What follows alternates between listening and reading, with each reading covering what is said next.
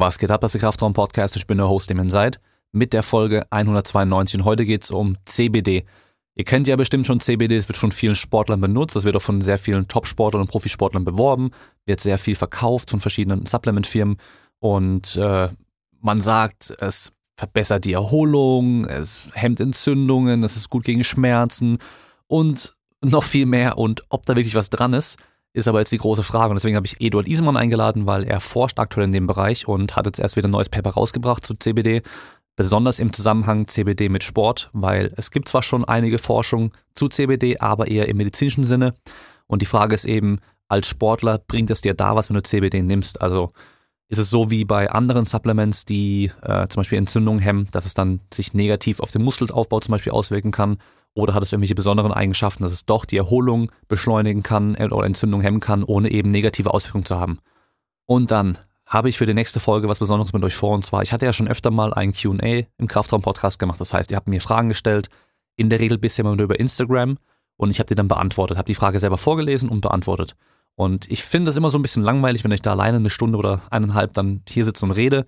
Und es ist bestimmt noch ein bisschen eintönig, das immer nur zu hören, wenn immer nur meine Stimme zu hören ist. Und es gibt bestimmt noch einige Zuhörer, die eben nicht auf Instagram sind und deswegen keine Fragen stellen konnten bisher, weil es war halt bisher die einzige Möglichkeit per Instagram, weil es über den Fragesticker in der Story halt relativ einfach und übersichtlich ist, weil wenn mir Leute per E-Mail was schreiben, dann bei Instagram als private Nachricht, fehlt noch über Facebook oder sonst irgendwo, dann wird es einfach zu unübersichtlich und dann weiß ich auch nicht mehr, okay, welche Fragen habe ich schon drin gehabt und welche nicht.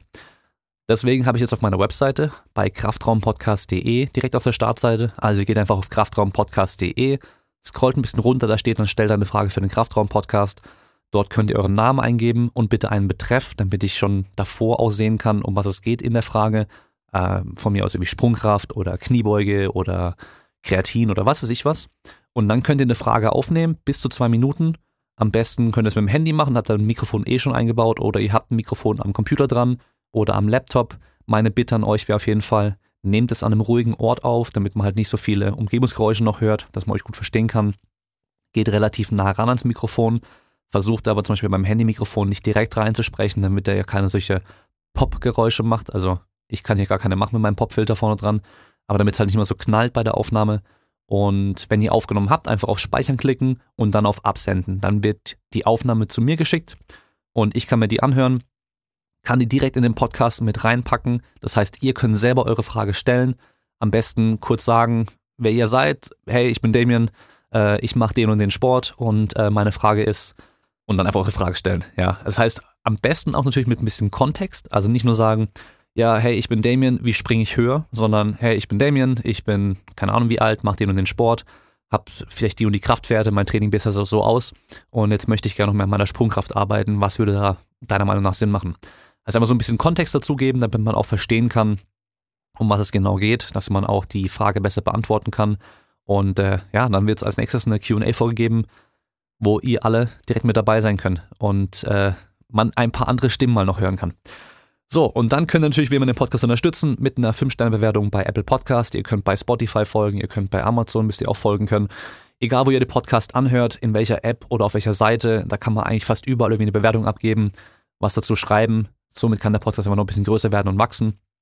Dann könnt ihr natürlich den Podcast noch teilen. Einfach, wenn ihr auf Instagram seid und den Podcast gerade hört, Screenshot machen und einfach in eure Story reinpacken. Mich und Eddie markieren. Eddies Info findet ihr natürlich auch wieder in den Shownotes unten drin. Und dann teile ich das Ganze natürlich auch noch. Und dann könnt ihr noch mit dem Code Kraftraum bei esn.com aktuell mit der Black Week richtig viel sparen, teilweise bis zu 50 Prozent. Und ähm, mit dem Code Kraftraum dann bei simpleproducts.de könnt ihr auch nochmal 7% sparen.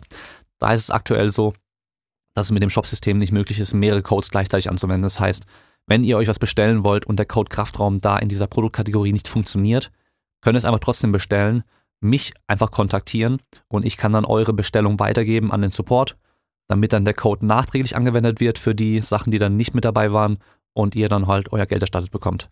Und dann könnt ihr noch wie immer mit dem Code Kraftraum bei asperry.com 10% auf alles sparen. Und damit wünsche ich euch viel Spaß mit der Folge.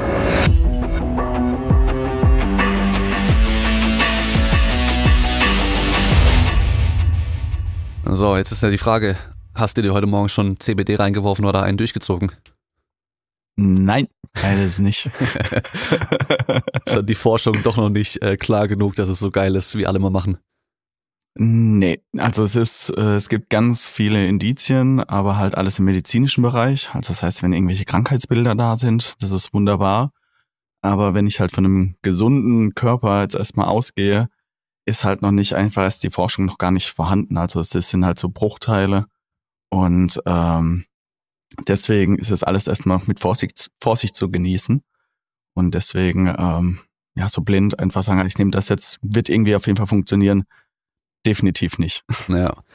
Und ich weiß nicht, ob CBD nicht sogar mit das krasseste Supplement ist, was ähm, irgendwie, ich nenne es mal, entdeckt wurde mit ganz wenig Forschung und aber halt so heftig vermarktet wurde und wirklich in allen möglichen Bereichen. Also ist er nicht nur so bei uns im Sportbereich, sondern halt eben auch irgendwie in dem medizinischen, gesundheitlichen Bereich.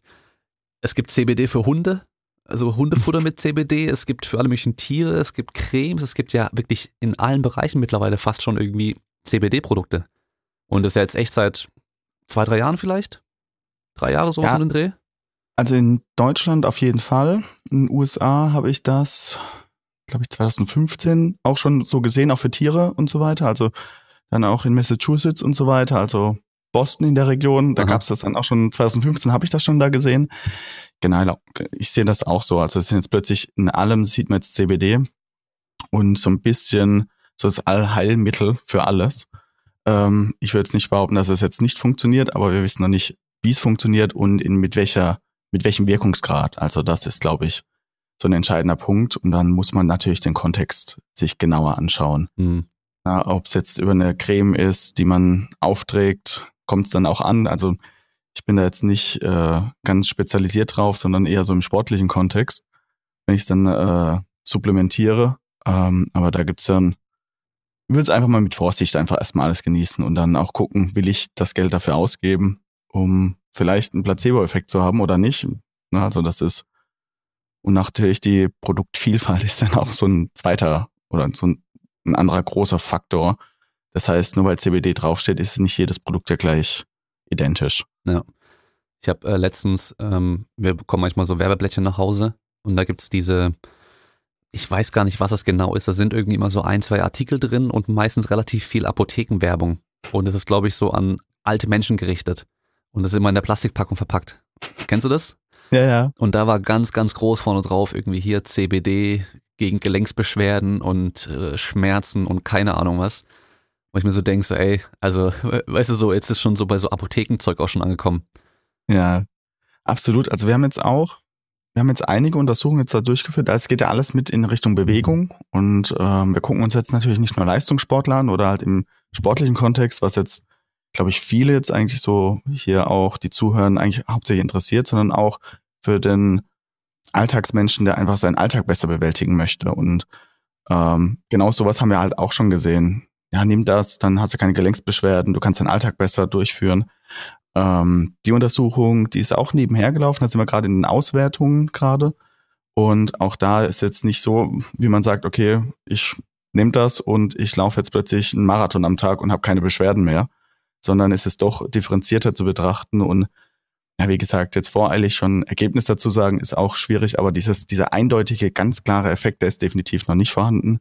Mhm. Und bei unseren Sachen sind dann auch so, wir nehmen das jetzt mal 14 Tage oder vier Wochen vielleicht mal komplett kontinuierlich und gucken uns das Bewegungsverhalten mal von den Personen an und auch wie das körperliche Empfinden ist.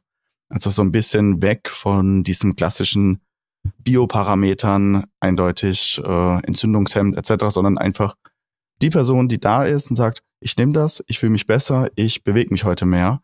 Und wie gesagt, da sind wir gerade in der Auswertung, aber dieses ganz klaren Anstieg von 2000 Schritten am Tag zu 25.000, 30.000 Schritten, das haben wir definitiv noch nicht gesehen. Hm, ja. Äh, ich habe, glaube ich, CBD das erste Mal in Podcast-Werbung gehört, in äh, so englischsprachigen Podcasts aus den USA. Und das war immer auch gleich bei, also ich glaube, Joe Rogan war so auch einer der ersten, der dann auch da Fettwerbung für gemacht hat und alles, was so in die Richtung geht äh, von Joe Rogan und so, auch die, diese Trainingspodcasts, die dann so auch alle so ein bisschen, ja, äh, schnell mal hier und da die Trends mitmachen, die waren halt gleich voll dabei, hier für CBD Werbung zu machen. Und ähm, dann habe ich mir angeschaut, okay, was ist denn das überhaupt und wo kommt das her? Und dann halt gleich, okay, hier ähm, Marihuana-Zusammenhang und so weiter und dann bin ich halt gleich raus, weil das ist für mich halt so, okay, ich lasse da komplett die Finger von. Äh, ich bin da kein Fan davon, äh, also noch nie in meinem Leben irgendwie gewesen, nie probiert, aber trotzdem, man muss es nicht immer probieren, um, äh, um es zu wissen. Aber das für mich halt gleich immer so, okay, ja, weiß nicht, ob ich das so geil finde, auch für den sportlichen Kontext und so. Und dann habe ich auch relativ schnell mitbekommen, dass ja das große Problem bei CBD-Produkten einfach so diese Reinheit ist. Ist da überhaupt nur CBD drin oder sind da auch noch andere, äh, ich glaube, Cannabinoide Metaboliten, so wird es, glaube ich, genannt, mhm. noch mit drin? Und ähm, dann auch der wirkliche CBD-Gehalt. Das ist ja wie bei dem Ectosteron damals auch gewesen, dass da Absolut. draufsteht, so und so viel ist drin. Wenn man es mal prüft, ist da vielleicht ein Zehntel oder ein Hundertstel oder sowas drin. Und dann habe ich äh, über Nico, der hat vom äh, ähm, Deutschen Behindertensportverband damals eine E-Mail bekommen, eine E-Mail bekommen letztes Jahr, ein Paper aus Köln äh, bekommen von dem Institut für Biochemie. Mhm. Und zwar, da wurde, wurden halt CBD-Produkte Produkte getestet und dann halt wirklich auch wegen Anti-Doping-Richtlinien. Und die haben halt auch gesagt, da war bei so vielen Produkten einfach noch anderes Zeug mit drin, dass man positiv auf THC getestet werden könnte, wenn man das nimmt. Und man sollte auf jeden Fall sehr vorsichtig sein und es besser nicht nehmen wenn es mhm. keinen triftigen Grund dafür gibt. Genau, also da muss man zwei ganz wichtige Punkte mit reinnehmen. Also wenn wir uns jetzt Hanfprodukte uns anschauen, also eine Pflanze, na, ne, also dann geht's ja Richtung Nahrungsergänzungsmitteln. Und wie du es auch richtig sagst, wir haben nicht nur zwei Cannabinoide, sondern es sind, glaube ich, um die 100 verschiedene Cannabinoide identifiziert worden. Also verschiedene Metaboliten, die man weiß, dass es die gibt. Und die zwei bekanntesten sind natürlich das THC und das CBD. Aber ähm, Jetzt ist es natürlich so, wenn ich ein Hanfprodukt nehme und äh, da steht drauf, es ist kein THC enthalten, sind ja noch die ganzen anderen Cannabinoide noch drin. Also das ist ganz normal. Und dann, wie du es auch sagst, dann ist ja der prozentuale Anteil vom CBD ganz unterschiedlich, was für ein Produkt wir da haben. Wenn wir jetzt Richtung unsere Hochleistungssportler anschauen und uns mal die WADA-Richtlinien anschauen, steht auch bei der WADA nur drauf, alle Cannabinoide, aktueller Stand, äh, sind verboten, außer CBD. Das mhm. heißt, wenn ich ein Hanfprodukt nehme, darf ich das CBD zu mir nehmen, aber nicht die ganzen anderen Hanfprodukte. Das heißt, die sind auf der Dopingliste erstmal drauf. Ob die jetzt die Wirkung haben oder nicht, das ist jetzt ein politisches Ding, das ist jetzt im Bereich Doping. Das ist jetzt auch nicht ein Themengebiet, wo wir jetzt unterwegs sind. Wenn wir jetzt aber ein reines CBD-Produkt nehmen, also nur diesen Reinstoff, dann sind wir aber auch in einer ganz anderen Kategorie. Also das, das ist ja das, was rechtlich ja noch gar nicht wirklich ähm, geregelt worden ist, weil normalerweise ist es so, wenn ich einen isolierten Stoff habe, rede ich eigentlich eher schneller von Medikamenten. Und dann wäre es ja natürlich eine ganz andere Richtlinien auch mit den Produkten. Dann könnte ich es nur in der Apotheke kaufen etc. Und dann muss ja auch das, die Wirkung ja nachgewiesen werden. Aktuell, so viel ich weiß, wird es ja als Kosmetikartikel verkauft. Und dadurch hat es wieder andere Richtlinien. Okay. Und bei dann ist es natürlich auch so, welche Konzentrationen sind drin, etc. Das heißt, für unsere Hochleistungssportler ist es so erstmal ganz, ganz gefährlich, weil alle anderen sind erstmal, also alle Cannabinoide außer CBD sind noch auf der Dopingliste drauf. Und dann ist es auch so, wie du sagst, der Nico, wenn da was nachgewiesen wird ähm, von den Produkten, ähm, ist er des Dopings überführt worden. Das ist eigentlich ja ziemlich schlecht. Ob es jetzt wirkt oder nicht, ist jetzt erstmal dahingestellt, aber man kann es nachweisen. Und dann ist es ja wirklich nur dieses reine CBD, das, was eigentlich wir diese positiven Effekte haben oder die vermeintlich positiven Effekte haben. Ähm, aber das reine Produkt gibt's ja so auf dem Markt nicht. Oder mhm. bekomme ich ja als Sportler ja nicht. Okay, also man kann wirklich davon ausgehen, dass ähm, die CBD-Produkte, die ich da jetzt irgendwo kaufen kann, einfach so in irgendwelchen Online-Shops oder in Supplement-Shops auch, dass die in der Regel nicht reines CBD sind, sondern da ist immer noch anderes Zeug mit drin. Unter Umständen vielleicht andere Cannabinoide. Genau, also das ist naheliegend, weil sie einfach auch da andere Richtlinien haben. Ähm, es gibt eine Arbeitsgruppe hier auch aus Baden-Württemberg, die sich die Analytik anschauen, also von solchen Produkten. Und die sagen dann auch, also das sind äh, verschiedene Stoffe einfach drin. Und da so, da, die sind einfach nicht in dem, im sportlichen Kontext dann einfach erstmal erlaubt.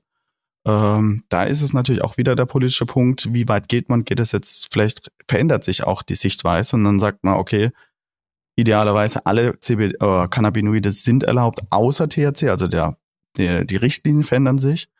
Dann ist es wieder eine ganz andere Geschichte, aber die hat sich jetzt noch nicht verändert. Also 2021 ist es noch aktuell so, CBD erlaubt, alle anderen Cannabinoide nicht. Und dann ist es eigentlich relativ eindeutig. Okay. Gut, ich sehe da das Problem vor allem ja auch THC. Da weiß man vielleicht grob, welche Wirkung es hat oder welche Wirkung es haben soll. Bei CBD geht man auch von einigen aus. Aber wenn es dann über 100 andere Cannabinoide gibt, dann weiß ja auch nicht, was machen die. Vielleicht gibt es dann noch ein paar krasse, die halt mehr reinhauen wie THC oder sind halt beim Grasrauchen nur ganz, ganz wenig vielleicht enthalten oder so. Deswegen könnte es ja auch nochmal ein Problem sein, wenn man die einfach erlaubt. Absolut. Also das ist einfach, muss man sich die anderen 98 nochmal genauer anschauen und was für Wirkungen sie haben. Aber wenn wir jetzt zum Beispiel zu den einzelnen THC und CBD noch gar nicht so viel wissen, wie sieht's dann mit den anderen aus? Und dann ähm, muss man da auch erstmal gucken, welche Konzentrationen das sind. Und dann ist es auch wieder hier, das ist ja wirklich eher so äh, Pflanzenforschung, also die Hanfpflanze. Und dann gibt's ja auch verschiedene mit verschiedenen Konzentrationen, Verhältnissen. Und genau, also da muss man dann auch natürlich schauen, was sind das für Pflanzen, die da sind. Und da bin ich definitiv weit weg davon, dass ich die einzelnen äh, Pflanzen, wo die Produkte auch hergestellt werden, äh, weiß, was da drin ist. Also deswegen, da will ich auch gar nicht mich da dieses Fass aufmachen und mir das alles anschauen, weil ähm, ich glaube, das macht verbreitet auch ganz schön viel Kopfschmerzen mit den ganzen Verhältnissen. Ja, klar. Ähm, THC ist ja dann der Stoff, der dich high machen soll. Und mhm. von CBD hört man ja mal ganz viel, was es können soll. Aber was ist denn so das, was man in der Forschung denkt? Also wovon geht man denn aus, was ein CBD für Effekte hat? Mhm. Ähm, was man weiß aus der Forschung ist natürlich, dass beide an unterschiedliche Rezeptoren binden und natürlich in verschiedenen Gewebstrukturen. Also bei THC weiß man, dass das halt natürlich auch ähm, dieses High machen, also das heißt, ihn an Rezeptoren in unserem Gehirn andocken kann oder binden kann und dann halt genau diese äh, verschiedenen ähm, Effekte einfach hervorrufen kann. Und beim CBD wird einfach relativ simpel gesagt, das geht eher nur auf die Muskulatur und dadurch haben wir diesen Entspannungsmodus oder ich kann besser regenerieren. Das sind eigentlich solche ähm, Effekte, die man postuliert. Ne? Ähm, und aber dann nicht aufs Gehirn geht und dadurch dann halt auch nicht diesen High-Effekt hat und das eigentlich positiv ist für einen Sportler. Ähm, wenn man jetzt dann noch ein bisschen weiter reingeht, ähm, sieht man halt vor allem verschieden, bei verschiedenen Krankheiten, wo wir chronische Entzündungen im Körper haben, dass das natürlich diese Entzündungen reduzieren kann. Aber ähm, ja, eine, eine Entzündung bei einer Krankheit ist definitiv eine andere Entzündung, wie ich jetzt im sportlichen Kontext eigentlich bewusst hervorrufe, um Ad Adaptionsprozesse zu, äh, zu erzeugen oder hervorzurufen. Mhm. Naja, ich glaube, da waren viele ganz voreilig mit, oh, das kann Entzündung hemmen. Entzündung hört sich immer schlecht an, also hauen wir es mal rein. So wie mit Antioxidantien und Vitamin C und dem ganzen Kram. Da weiß man mittlerweile auch, wenn man da zu viel davon um das Training rumnimmt, kann man auch die Adaption sogar hemmen, die man zum Beispiel durch ein Muskelaufbautraining generiert. Dass man halt mhm. wirklich dann gar nicht so gut sich anpasst an das Training. Genau, also man muss auch hier erstmal diesen, dieses Grundprinzip des Trainingsimpulses plus den Heilungsprozess ähm, erstmal verstehen und dass ich auch eine gewisse Art an Entzündungen brauche, um eine Adaption zu bekommen. Und dann auch, ich brauche auch bestimmte ähm, antioxidative oder, oder beziehungsweise oxidative Stresssituationen, dass der Körper sich anpasst. Also zu viel ist natürlich schlecht und zu wenig natürlich auch nicht, weil sonst reagiert der Körper darauf nicht.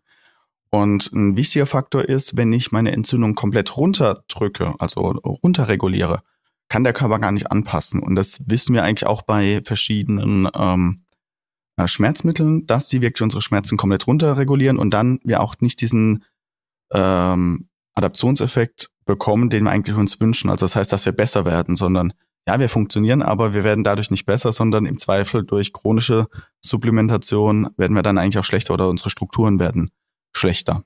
Mhm.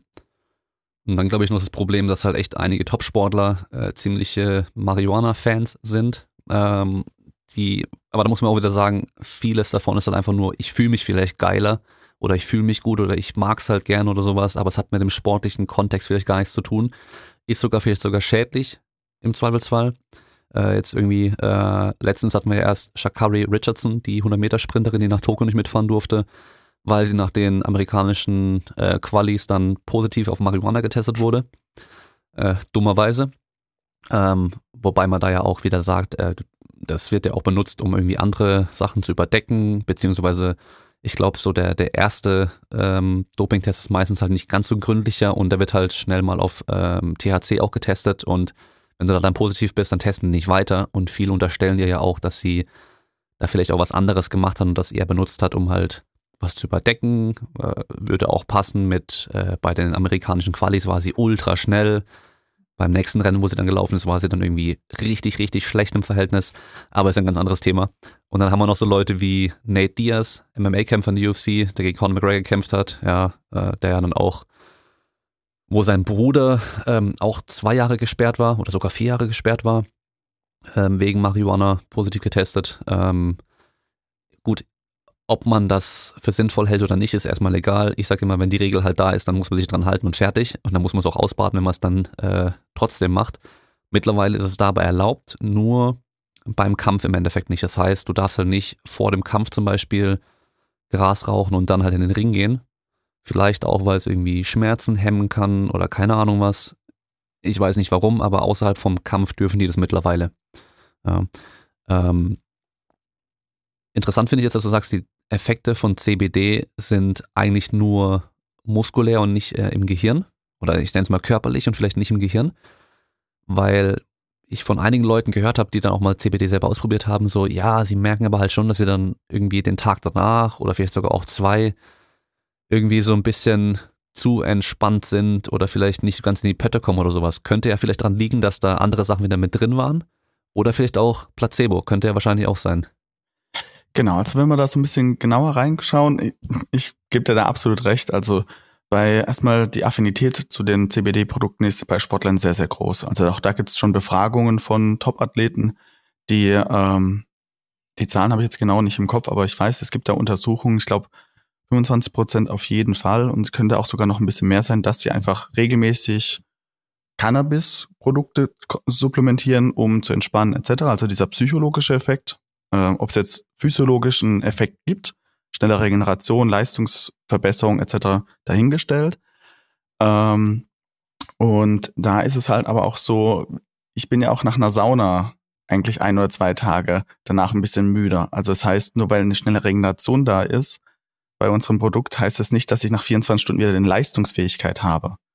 Also das heißt, der Regenerationsprozess ist ja sehr individuell. Ja, wenn ich sage, ich beschleunige etwas nach einem intensiven Training, kann das auch so sein, dass wir ähm, nach 36 Stunden wieder fit sind, aber nicht nach 24 Stunden und der normale Prozess 48 Stunden ist. Also da muss man wirklich auch differenziert betrachten und ähm, das bestätigt eigentlich auch so die Ergebnisse, die wir eigentlich in unseren Untersuchungen gemacht haben. Also wir haben jetzt insgesamt drei Studien mit Leistungssportlern oder vers verschiedenen Sportlern durchgeführt äh, im Kraftsport vor allem. Einmal mit äh, gut trainierten Kraftsportlern, also da haben wir genau diesen Effekt, den du jetzt auch gerade geschildert hast. Wir machen eigentlich immer versuchen, ein, ein praxisorientiertes Protokoll durchzuführen. Also wir machen die Sportler müde und dann kriegen sie das Supplement. Und wir versuchen vor der Belastung als auch 24 Stunden nach der Belastung sowohl uns Blutparameter anzuschauen, aber auch die Leistungsfähigkeiten. Das ist ja das, was ja den Sportler wirklich äh, interessiert. Und da hatten wir genau dieses Phänomen. Ähm, als wir das CBD-Produkt genommen haben, war der Muskelschaden geringer, aber auch die Leistung war etwas geringer, als wenn sie es nicht genommen haben. Also bei unseren sehr mhm. guten Athleten nach 24 Stunden. Und jemand, der wirklich gut trainiert ist, der möchte ja auch am nächsten Tag wieder Leistung bringen oder sollte. Ähm, deswegen ist es dann auch wieder schwierig zu sagen, ähm, macht das jetzt vielleicht in dem Kontext gerade Sinn? Andersherum haben wir die, das gleiche Protokoll nochmal durchgeführt, aber nicht mit ganz so gut trainierten äh, Sportlern. Und ähm, da haben wir diesen Effekt nach 24 Stunden nicht gesehen. Also das heißt, da hatten wir überhaupt keine Wirkung. Also das heißt, es war alles identisch, nur zu dem Zeitpunkt hat man unterschiedliche Wirkung gesehen, nämlich da hat das CBD nicht funktioniert. Also da hatten wir keinen Unterschied zwischen unserer Kontrollgruppe, aber nach 72 Stunden. Und da hat es einen positiven Effekt gehabt. Ganz klein, haben wir gesehen, nach 72 Stunden war die, das CBD-Treatment war dann positiv, also ganz leicht, leichter Trend und die anderen eben nicht. Aber wenn wir uns jetzt auch wieder in die Praxis reingehen, 72 Stunden, das heißt, montags trainiere ich und ich trainiere donnerstags wieder. Das sind 72 Stunden. Wenn ich jetzt aber schneller trainieren möchte, ist ja der Wirkungsgrad vielleicht ja nicht passend auf mich. Ne? Also das heißt, jemand, der zwei bis dreimal die Woche trainiert, okay, aber höher frequenziert funktioniert das Modell definitiv auch nicht. Mhm. Okay, dann kann man natürlich jetzt anfangen zu spekulieren, warum wir da die Unterschiede zwischen den gut trainierten und den weniger gut trainierten sehen. Mir fällt direkt halt ein, es könnte gut sein, dass die gut trainierten sich halt krass aus dem Leben schießen können bei dem Test oder bei der Belastung, dass die halt generell eine höhere Leistung bringen können, dadurch auch größere Muskelschäden, Ermüdungen und so weiter irgendwie generieren können. Ähm, und halt auch bei den Leistungstests an sich halt wahrscheinlich mehr ans Limit gehen können als der weniger trainierte. Also dass die halt mhm. beim Eingangstest vielleicht auch gar nicht so eine hohe Leistung gebracht haben, wie sie vielleicht insgesamt theoretisch könnten und deswegen der Unterschied vielleicht auch kleiner ausfällt.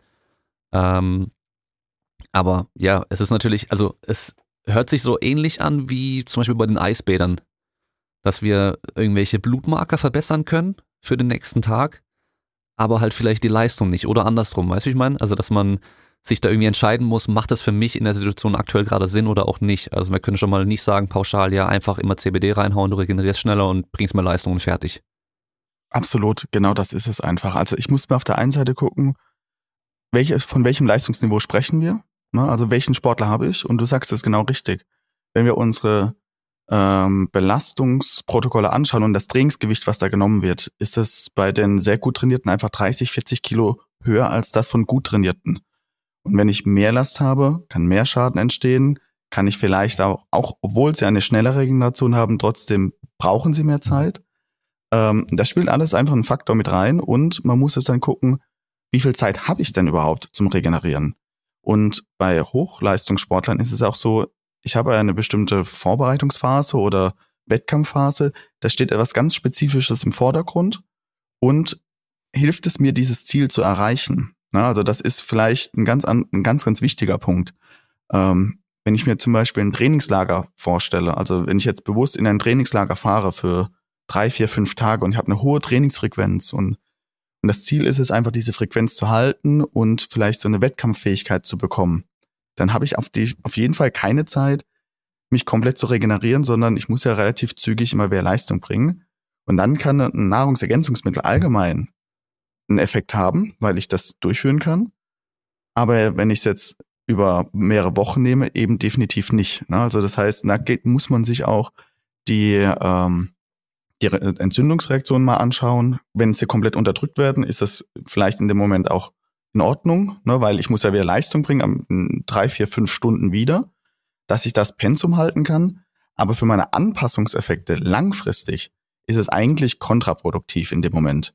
Aber das zählt ja in dieser Woche oder in diesen paar Tagen definitiv nicht, dieser Anpassungseffekt, sondern die Leistungsfähigkeit über einen kurzen Zeitraum so lang wie möglich aufrechtzuerhalten. Das ist ja ein unterschiedliches Ziel. Mhm. Äh, jetzt noch interessant zu wissen, bei euren Untersuchungen, habt ihr da einfach so ein Standard-CBD-Produkt genommen, was man auf dem Markt kaufen kann, oder habt ihr ähm, irgendwie das speziell testen lassen ähm, auf die Reinheit wirklich nur CBD oder sind das wirklich die Produkte, die man auch so kaufen kann? Nee, also das, was wir dann auch untersuchen, sind wirklich absolut reine Produkte, die wir im äh, wissenschaftlichen Kontext nutzen dürfen und die gibt es so nicht auf dem Markt. Und wir haben dieses Produkt auch wirklich in der Lebensmittel, äh, bei der Lebensmittelsicherheit auch analysieren lassen, ob das wirklich die Qualität da ist. Nicht, dass da irgendwelche Verunreinigungen drin sind. Zum Beispiel, das hört man ja auch regelmäßig, dass Produkte, die frei erhältlich sind, einen zu hohen THC-Gehalt haben. Ne, also, dass wir das ausschließen können, weil vor allem auch unsere Hochleistungssportler sind ja teilweise auch welche, die äh, bei, von der NADA ähm, untersucht werden oder getestet werden und dass die natürlich definitiv nicht diesen negativen Effekt bekommen. Das heißt, das Produkt, das wir haben, ist ein reines, spezifisch für die Wissenschaft hergestellt, dass wir das auch in dem Kontext testen können und dass da keine großen Einflussfaktoren sind.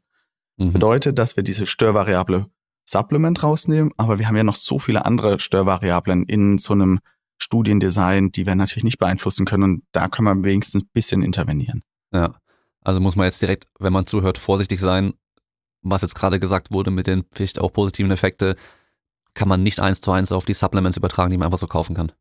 Nein, absolut nicht. Das ist das Produkt, das wir haben. Das gibt's so definitiv nicht.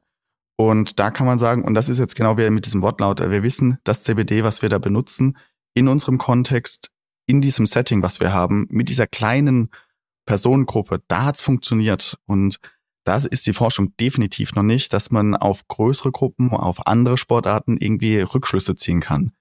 Und das ist, glaube ich, der, das größte Problem. Man hört viel, die, die, die Sportler nehmen das, also funktioniert das auch.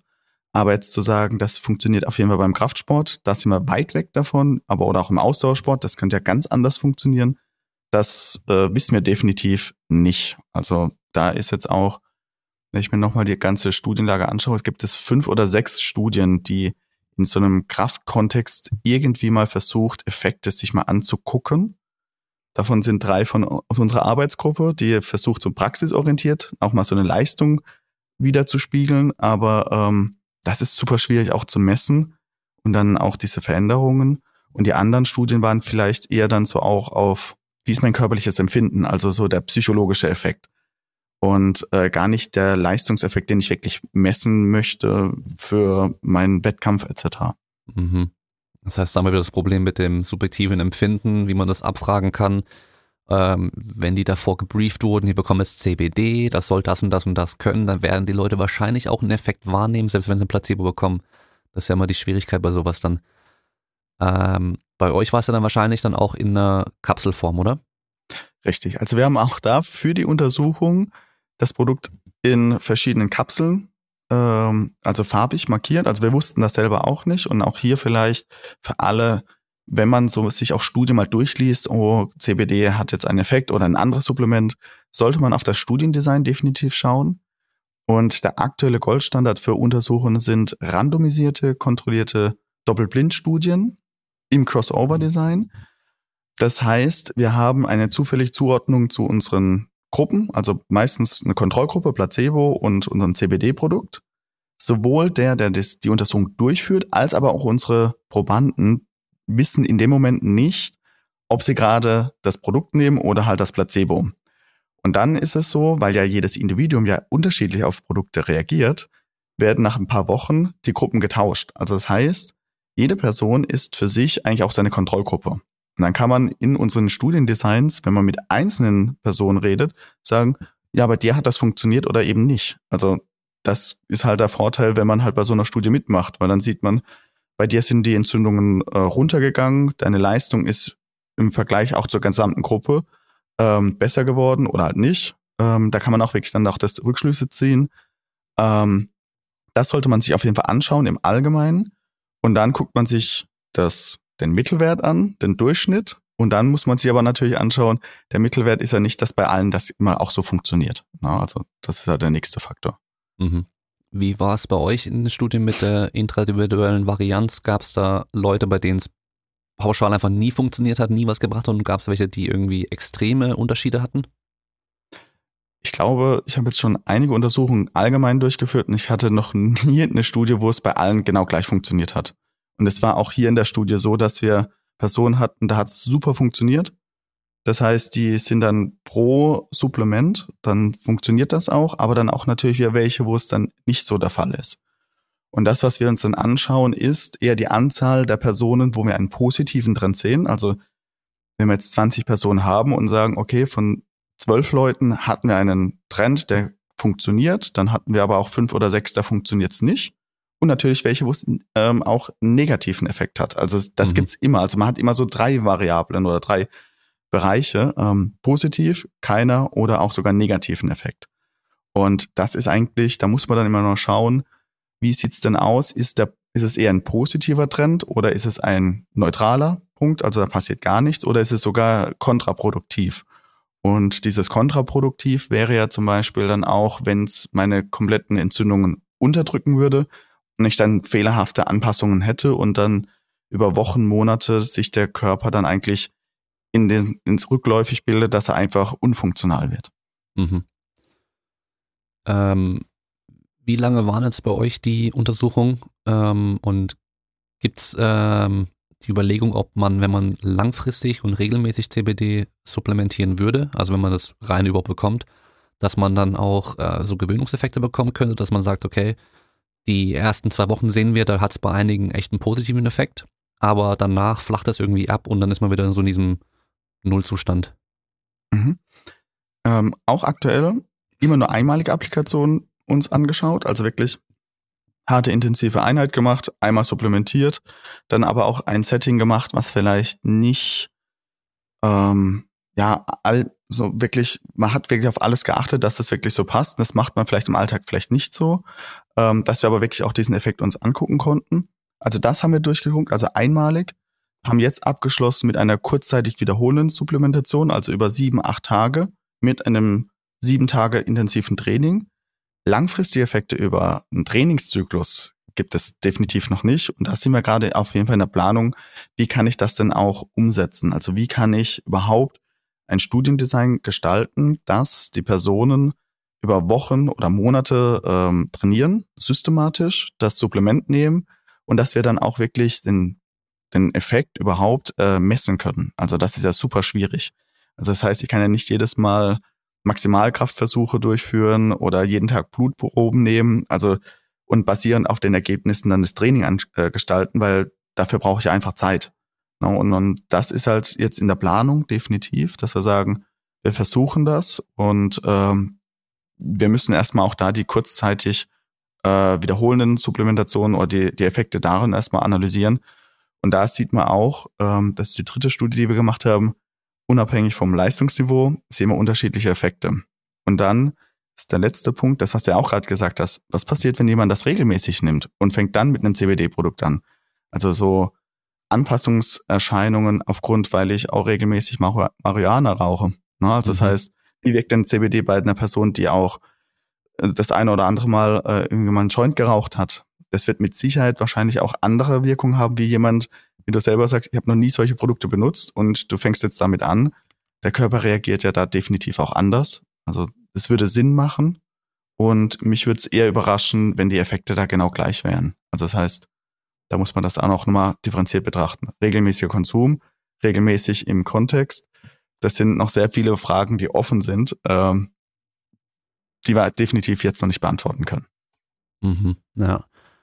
Ähm, man geht ja mittlerweile davon aus, dass THC bei erwachsenen Menschen ja jetzt nicht solche negativen Effekt Auswirkungen langfristig haben soll. Oder man, das hört man noch sehr viel. Also ich glaube, da gibt's diese Pro-THC-Leute, die halt gerne einen Joint rauchen, die das auch alles gerne ein bisschen runterspielen. Aber was ich schon gelesen habe, ist, dass bei Jugendlichen, vor allem in der Entwicklung, wenn die Marihuana konsumieren, dass es da auch wirklich ähm, langfristige negative Effekte aufs Gehirn noch haben kann. Wenn wir jetzt nicht davon ausgehen können, dass die CBD-Produkte, die wir so kaufen können, rein sind, was wir ja nicht können, müsste man ja auf jeden Fall abraten davon, dass Jugendliche und Kinder CBD konsumieren, oder? Wenn man eben nicht weiß, ob da vielleicht sogar ein bisschen THC auch drin ist. Genau, also da ist es jetzt auch wieder so, ähm, diese, wie du es auch sagst, es gibt diese Lager, die spielen die Risiken runter und andere, die verteufeln ja jedes einzelne, jede einzelne Nebenwirkung von einem Produkt. Und wie beim THC, wir haben definitiv auch Nebenwirkungen und äh, liegt immer im Auge des Betrachters, ob er die jetzt sehr kritisch sieht oder nicht. Ähm, aber wenn ich jetzt mir einen Körper anschaue, der in der Entwicklung ist, was wir bei Jugendlichen haben, ist es so, jede Störvariable, also jedes, jeder Einfluss, da gehört aber das Rauchen dazu, da gehört das THC dazu, da gehört der Alkohol dazu. Der hat dort natürlich nochmal einen höheren Effekt oder einen wahrscheinlich einen höheren Schaden, den er ent entwickeln kann, ähm, als bei jetzt bei einer erwachsenen Person. Und da ist es natürlich auch so, wenn ich das Produkt, wo ähm, wo, womöglich auch THC drin ist, einen Schaden erzeugen kann, muss natürlich eine Risikobewertung da sein. Wie groß ist der Schaden? Also ich muss das erstmal abschätzen. Und ähm, es gibt auch da Institutionen, die eine beratende Funktion für die Bundesregierung haben, die sich auch so eine Lebensmittelrisikobewertung durchführen. Also ähm, die schauen sich genau diese Thematiken an. Und ich äh, habe Kontakte in, auch in diese, in, in diese Kreise und da wird genau das rege, rege diskutiert.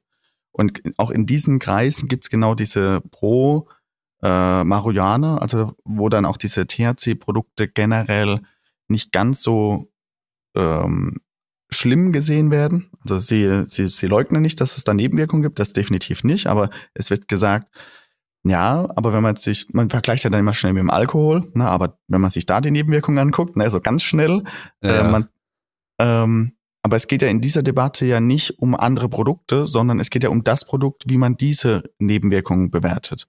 Und wenn wir uns über Alkohol unterhalten, dann unterhalten wir uns über Alkohol. Und in dieser Kommission gibt es natürlich die wirklich sagen, das, wir reden jetzt hier wirklich über das Produkt und das müssen wir jetzt objektiv beantworten, wie das ist.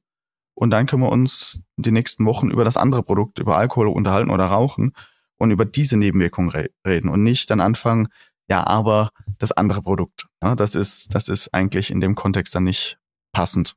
Ja. ja. Ja, ist so ein bisschen so das Problem, dass ja irgendwie Alkohol und Rauchen generell schon gesellschaftlich akzeptiert ist, weil das irgendwo auch, ich glaube, Alkohol vor allem auch irgendwie Tradition ist in vielen Bereichen des Lebens. Ähm, ja, irgendwie, weißt du, so Japan hat Sake, wir haben Bier und äh, keine Ahnung, dann Frankreich hat Wein und so weiter, weißt du, so dann, das ist schon so auch so ein bisschen Tradition und Kultur auch. Aber nur weil das halt erlaubt ist, muss man ja dann nicht andere Sachen, die vielleicht auch negative Auswirkungen haben, dann auch noch erlauben.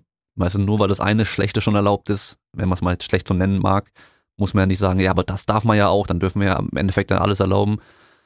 Ich würde eher andersrum sagen, wir sollten vielleicht gucken, dass man ähm, das alles Schlechte theoretisch irgendwie mal so eher wieder vielleicht versucht zu reduzieren. Was ja bei beim Rauchen auf jeden Fall schon der Fall ist, sieht man ja auch, dass generell heute mehr, weniger Menschen rauchen als früher. Sieht man auch generell, wenn man äh, auch draußen unterwegs ist, so. Also ich, ich weiß noch, als ich so zehn Jahre alt war ungefähr, so vor über, knapp über 20 Jahren, da hat gefühlt jeder draußen geraucht auf der Straße so und mittlerweile sind es doch deutlich weniger Leute. Aber andersrum habe ich das Gefühl, dass zum Beispiel heute viel mehr Leute auch offen Marihuana rauchen. Mhm. Also man, man, ich, ich, man riecht es mal öfters, wenn man so draußen unterwegs ist, mal hier und da eine Ecke, weil es muss wohl irgendwo einer was rauchen. Ähm, und die Akzeptanz scheint da insgesamt auch ein bisschen höher zu sein als früher. Aber das ist ja im Endeffekt jetzt wieder ein anderes Thema. Äh, was mich jetzt noch interessiert bei euren Studien, ist die, äh, die Menge an CBD, die da benutzt wurde. Und ähm, weil ich muss sagen, ich kenne mich mit CBD-Produkten gar nicht aus. Ich habe keinerlei Ahnung. Geht es da um Mikrogramm, Milligramm? Sind da grammweise was drin? Weißt du, ist es so im Bereich wie bei mhm. Koffein ungefähr?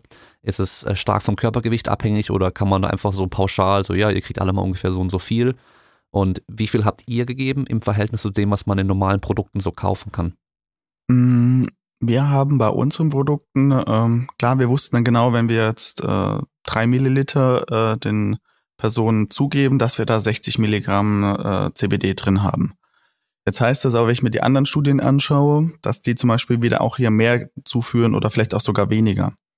Ähm, was super schwierig ist, dadurch, dass wir versuchen, eine Überdosierung zu vermeiden, also dass nicht jemand anfängt, sich die dreifache Dosierung heimlich zu geben, sind unsere Portionen wirklich fertig abgepackt. Das heißt, wenn ich jetzt das zu mir nehme, sind das wirklich nur 60 Milligramm. Nachteil ist, ich deklariere, dass alle meine äh, Teilnehmer ja alle gleich schwer sind, etc. Ne, also das, das ist also dieser Nachteil. Ich kann es dann nicht aufs Körpergewicht matchen. Und auch da gibt es eher so einen, nicht diesen einen Wert, sondern eher so eine, so, ein, so, ein, so eine Bandbreite, also was man dann auch sieht. Und ähm, wir sind, wie gesagt, bei 60 Milligramm gewesen, haben uns dann auch da mit äh, einem Produzenten auch ausgetauscht und gesagt, ja, das ist so angeblich diese Portionsgröße, die man zu sich nimmt. Aber das ist ja wie mit allen Produkten, auf, da steht ja nicht immer auf pro Kilogramm Körpergewicht oder pro Kilogramm fettfreie Masse, was ja idealer wäre, weil schwer ist ja nicht gleich auch sofort trainiert, ähm, sondern es gibt ja nur diesen Richtwert, in dem Bereich sollte man sein. Und definitiv ist das eine Limitation bei uns, dass wir es nicht aufs Körpergewicht matchen können, weil wenn die Teilnehmer selber zu sich geben, dann ist es ja natürlich im, vor allem im Kraftsport so, ja, dann geht da nochmal ein bisschen ein, ein Schuss mehr rein oder nochmal ein Spritzer mehr und wir können es nicht definitiv sicherstellen, dass es nur diese Menge ist, die wir eigentlich auch wünschen, dass wir den Effekt haben. Mhm. Was auch ein wichtiger Punkt ist, auch so generell bei solchen Produkten ist, ähm, nimmt man das einmal am Tag oder zweimal am Tag? Also wie lang ist auch diese Halbwertszeit von einem Produkt? Na, also das heißt, nehme ich das jetzt und dann ist das schnell absorbiert und dann funktioniert das auch? Oder muss ich das wie bei anderen Nahrungsergänzungsmitteln so, dass ich das erstmal im Körper anreichern muss und dann kann es erst seine Wirkung dann wirklich auch äh, ja, zur Verfügung stellen bzw. preisgeben, dass man auch wirklich diese Effekte sieht. Mhm. Ähm, also eine Pauschale, in welchem Bereich wir sind, ist definitiv von den Produkten unterschiedlich. Und da ist es auch wieder, wenn ich ein Produkt mir vom Markt nehme, ist da jedes Produkt ganz unterschiedlich von den Konzentrationen. Und meistens wird immer gesagt, wird ja auch drauf geschrieben, das ist so viel Milligramm CBD ist da drin. Also viel ist immer gleich besser, wird ja immer so deklariert. Aber die Frage ist dann auch, wie ist die Bioverfügbarkeit? Also wie viel wird denn auch absorbiert? Und das ist so der weitere Punkt. Ich kann viel zu mir nehmen. Wenn es nicht ankommt, kann es auch nicht funktionieren. Wenn es schnell vom Körper ausgeschieden wird, funktioniert es genauso wenig. Also das heißt, da sind wir auf einer Ebene, auch in der Naturwissenschaft, in der Biochemie, Halbwertszeiten, Konzentrationsfälle. Und das ist halt etwas, ähm, das ist in der Praxis doch eher so ein, so ein Thema, was man eigentlich gar nicht so ansprechen möchte oder auch sich anguckt, weil es doch ein bisschen komplexer ist und sagt eigentlich, ich will doch nur wissen, funktioniert es ja oder nein. Aber so leicht kann man das halt definitiv nicht sagen. Mhm. Äh, hört sich so an, als wäre da der Markt an sich ähm, einfach so, okay, wir machen mal so und so viel rein und die meisten Leute nehmen so und das und das und deswegen jetzt wird untersucht, okay, bei der Menge, was die meisten so nehmen, funktioniert das überhaupt? Also, weil es gibt halt noch zu wenig Forschung, um halt zu sagen, ja, okay, bei Kreatin hat sich herausgestellt, irgendwie fünf Gramm äh, ist zum Beispiel so ein Wert, da funktioniert's und ähm, bei Eiweiß keine Ahnung was und so, aber äh, bei den neuen Produkten, da weiß man halt noch nicht, okay, was ist da überhaupt so ein, äh, so ein Richtwert, wo man sich dran orientieren kann, da wird man halt schauen, was nehmen die Leute denn bisher so? Absolut, weil ähm, zum Beispiel, wenn man sich die Kreatinforschung anguckt, da gibt's ja wirklich so viele Studien dazu und da kann man wirklich dann auch ähm, ja, Richtwerte angeben und beim CBD definitiv halt noch nicht, weil ähm, die Faktoren sind, wie gesagt, wie, wie viel nehme ich in einer Absorption, dann wie viel kommt denn überhaupt an? Also diese ganze Forschung wird dann auch, wurde schon durchgeführt bei anderen Supplementen. Ähm, beim CBD ist es, gibt es erste Indizien, klar, gibt es erste Untersuchungen, die das zeigen. Aber wie ist denn deine Absorptionsrate, wenn du regelmäßig dann äh, CBD oder andere Marihuana-Produkt zu dir nimmst, wird genauso viel nochmal aufgenommen, wie wenn ich es nie genommen habe. Also es ist, verändert sich das. Das ist ja ein offenes System und ein offenes System heißt, es passt sich ja immer seinen Gegebenheiten und Gewohnheiten an. Und äh, wir wissen es ja beim Zucker, irgendwann geht ja auch die Insulinsensitivität runter. Also das heißt, irgendwann merkt der Körper der, das gleiche Grammzahl an Zucker, da brauche ich mehr Insulin, um das wieder zu absorbieren. Und vielleicht ist es ja beim CBD genauso. Ich muss mehr nehmen, damit ich den gleichen Effekt habe. Mhm. Ähm, das wissen wir aber alles nicht in dem Moment, vor allem nicht im sportlichen Kontext. Ja. Und äh, bei euren 20 Probanden, wo es dann bei 12 vielleicht einen kleinen positiven Effekt hatte, kann sein, okay, da war es eine gute Menge. Bei denen, wo es keinen Effekt hatte, könnte es sein, es war vielleicht schon so ein bisschen zu viel oder ein bisschen zu wenig. Und bei denen, wo es dann Negativeffekte hatte, kann es genauso sein. Es könnte zu viel oder halt zu wenig gewesen sein. Also zu viel, dass die Entzündungsprozesse vielleicht stärker reguliert wurden, aber halt dadurch auch die Leistung negativ beeinflusst wurde oder halt, wenn es zu wenig war, die Entzündung wurde eben nicht stark genug runterreguliert, damit es dann schneller zur Erholung führt, aber halt dann auch hat es noch auf die Erholung, äh, auf die Leistung halt auch keinen Unterschied mehr gemacht. Deswegen weiß man ja auch gar nicht, muss man halt weiter forschen. Dann gibt's dann mit verschiedenen Dosen zum Beispiel, gibt man den gleichen Leuten dann drei verschiedene Dosen über drei Wochen und dann guckt mal, wie sich da äh, entwickelt dann. Genau, das, das, das sind eigentlich so die Folgeschritte, die wir machen müssen. Was wir uns auch wirklich mal äh, anschauen möchten, also es sind halt Gedanken, die uns einfach auch eingefallen sind oder beziehungsweise aufgefallen sind. Was ist, wenn ich zwei Personen, also Stichproben nehme? Die einen, da ist es bekannt, dass sie regelmäßig Marihuana-Produkte zu sich nehmen und die anderen haben es, so wie du das gesagt hast, noch nie benutzt.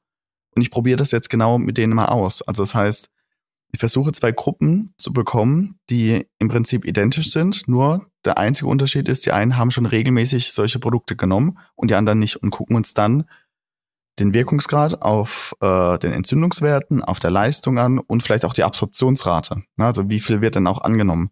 Und können auch da wieder vielleicht Rückschlüsse ziehen. Aber das sind alles Untersuchungen, die müssen wir noch machen, um dann im Rückschluss dann wirklich mal zu sagen, okay, wenn wir uns dieses Szenario anschauen, diesen Athleten, dann wirkt das so und so.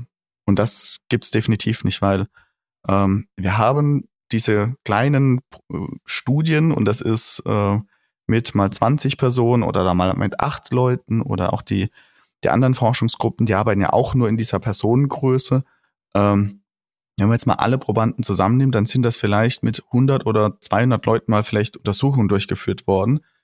Und jetzt im Vergleich zu Kreatin, also wenn man sich alle Stichproben mal zusammenrechnet und immer mal wieder dieses gleiche, diesen gleichen Effekt sehen, also das heißt immer so die gleichen Tendenzen, dann kann man eigentlich davon erst sprechen, ob es wirklich eine Wirkung hat oder nicht. Und, ja.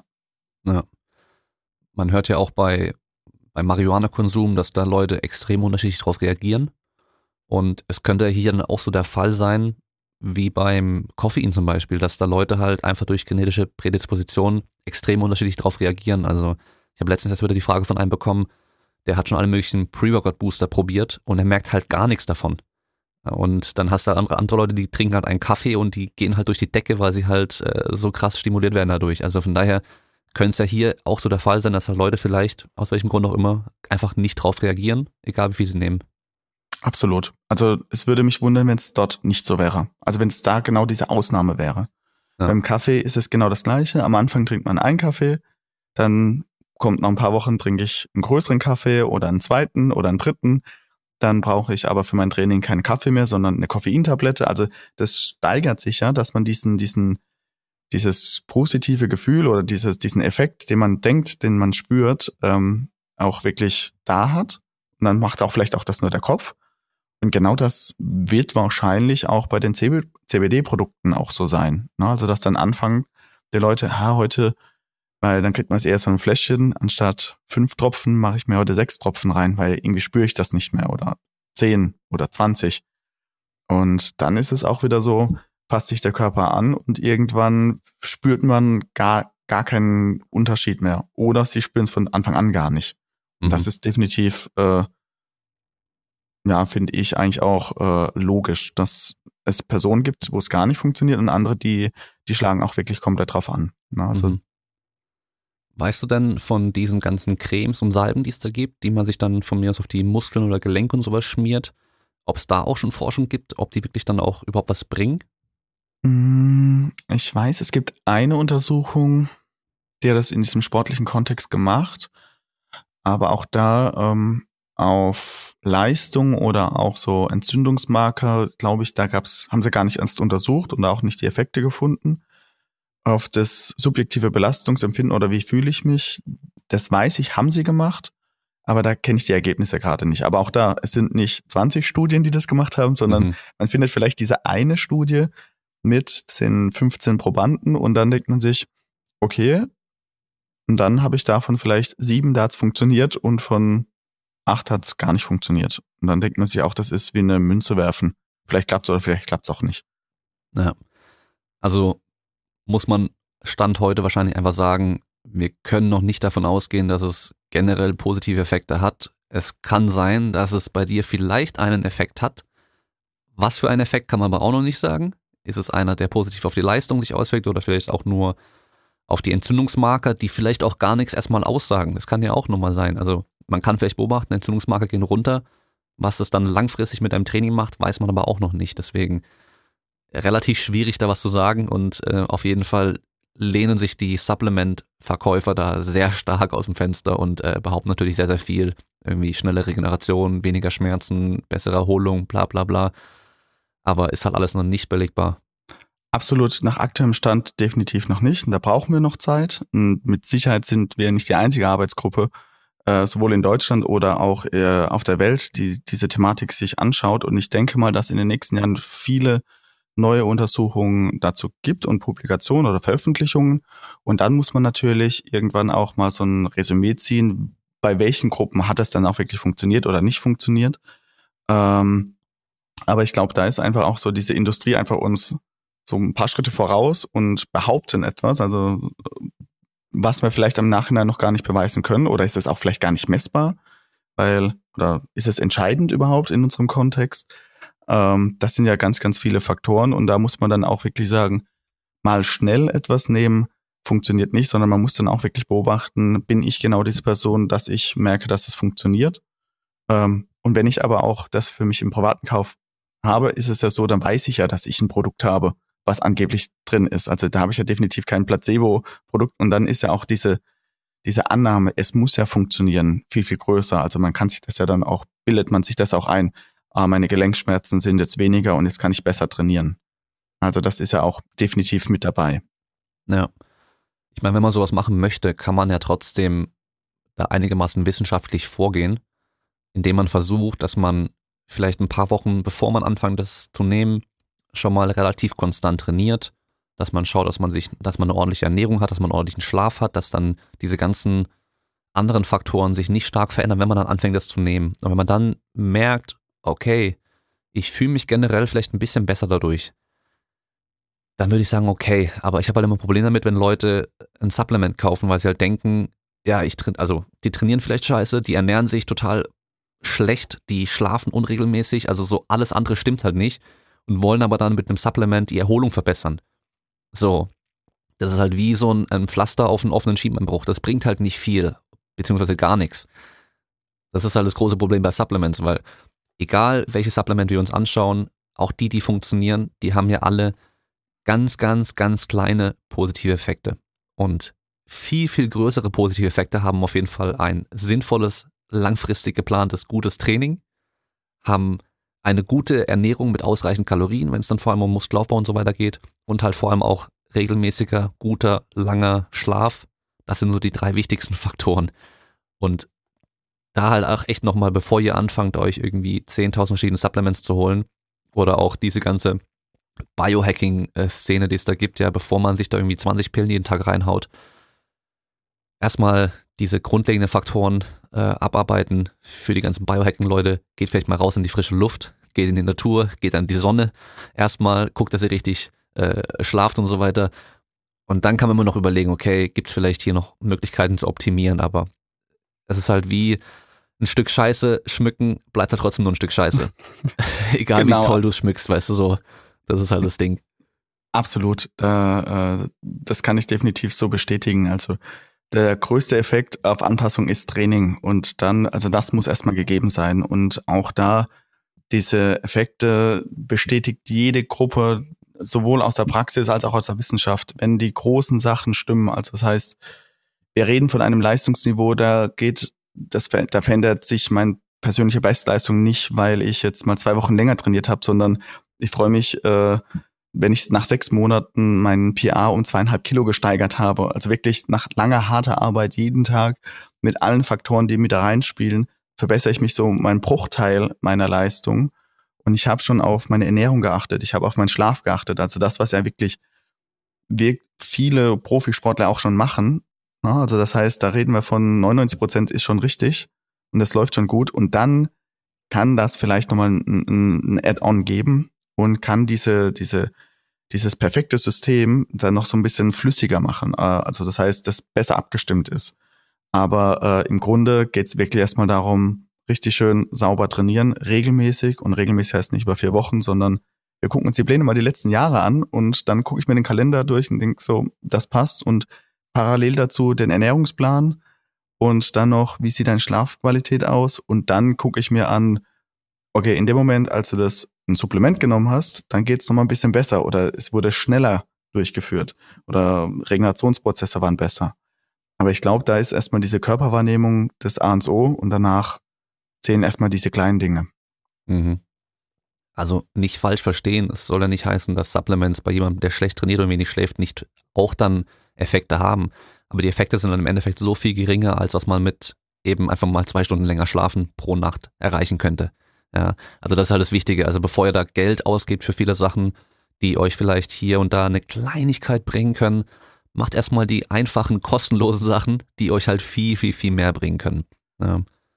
Und das ist natürlich in der Forschung auch immer ein Problem. Ähm, selbst bei, wenn ihr dann irgendwie nur sieben Tage ähm, von der Dauer habt, ihr könnt die Leute ja trotzdem nicht irgendwie zwingen, alle irgendwie pro Nacht neun Stunden zu schlafen. Ihr werdet die Ernährung schlecht kontrollieren können, was die machen. Ihr werdet schlecht kontrollieren können, was die außerhalb von eurer Studie noch an Stress und Belastung und so weiter haben. Und das ist ja immer das Problem, dass man da halt dann einfach diese ganzen Faktoren halt schlecht kontrollieren kann. Genau, also wir versuchen das und appellieren wirklich an jeden Einzelnen, dass wir dann sagen, bitte achte darauf. Also wir fragen schon nach den Ernährungsprotokollen und je nach Setting schauen wir uns die auch an, aber im Prinzip aufschreiben kann ja auch jeder alles. Wenn ich es nicht genau sehe, ist es wieder was anderes. Und ähm, sie sollen auf ihren Schlaf acht geben, aber wir sitzen ja nicht nebendran, wenn sie ins Bett gehen und nicht bei 20 Personen. Also das Gute ist ja dann durch dieses Crossover-Design, dass wir dann wirklich diese Faktoren so ein bisschen gegenspielen können, weil wir ja das zweite Mal nochmal durchführen und hoffen, dass halt genau in der Woche, in der zweiten Woche oder in, den nächsten, in dem nächsten Block genau das Gleiche nochmal durchgeführt worden ist. Und ähm, definitiv mit den Anpassungen, ja, die sind da, aber wir spüren das wahrscheinlich nicht, wenn die, die großen Sachen noch gar nicht reguliert sind oder wenn die auch dabei sind, dass das einfach einfach über nicht überspielt wird, sondern es ist nicht additiv, dass wir dann sagen, okay, ich bin jetzt mich um 20 Prozent gesteigert und der andere nur noch um 12 Prozent. Also das ist leider nicht so der Fall, dass man das nicht so eine einfache Rechnung hat, sondern vielleicht kann es ja auch kontraproduktiv sein. Ne? Also dass es einen anderen Prozess dann einfach äh, runterreguliert und dann kann man das nicht mehr dem dem Effekt eines Supplements oder irgendwas anderes dann zusprechen. Ne? Das ist ja auch so ein Punkt. Und nur wenn wir dann vielleicht Zusammenhänge sehen, heißt das noch nicht, dass wir eine Kausalität haben, dass es genau das Produkt auch so ist. Also mhm. das ist ja wieder ein Unterschied zwischen Korrelation und Kausalität. Und ähm, das sind genau diese Punkte, die wir mit reinnehmen. Und ich glaube, da braucht man ein ganz, ganz gutes Körperwahrnehmen und Trainingserfahrung, wenn ich weiß, bis dorthin kann ich das eigentlich alles sehr, sehr gut regulieren. Und dann ist es vielleicht, jetzt kommt dieser, dieser Add-on, dass ich das persönlich merke, eigentlich kann ich das so nicht und plötzlich, ah, jetzt kann ich es jetzt doch. Also, das heißt, mit weniger Schlaf plötzlich die gleiche Leistung bringen oder mhm. da ist so ein Plateau gewesen, da bin ich eigentlich nie drüber gekommen, jetzt komme ich drüber. Und dann kann es vielleicht das Supplement sein, kann aber auch sein, einfach weil ich immer wieder versucht habe, dass ich mich so angepasst habe. Ja, genau.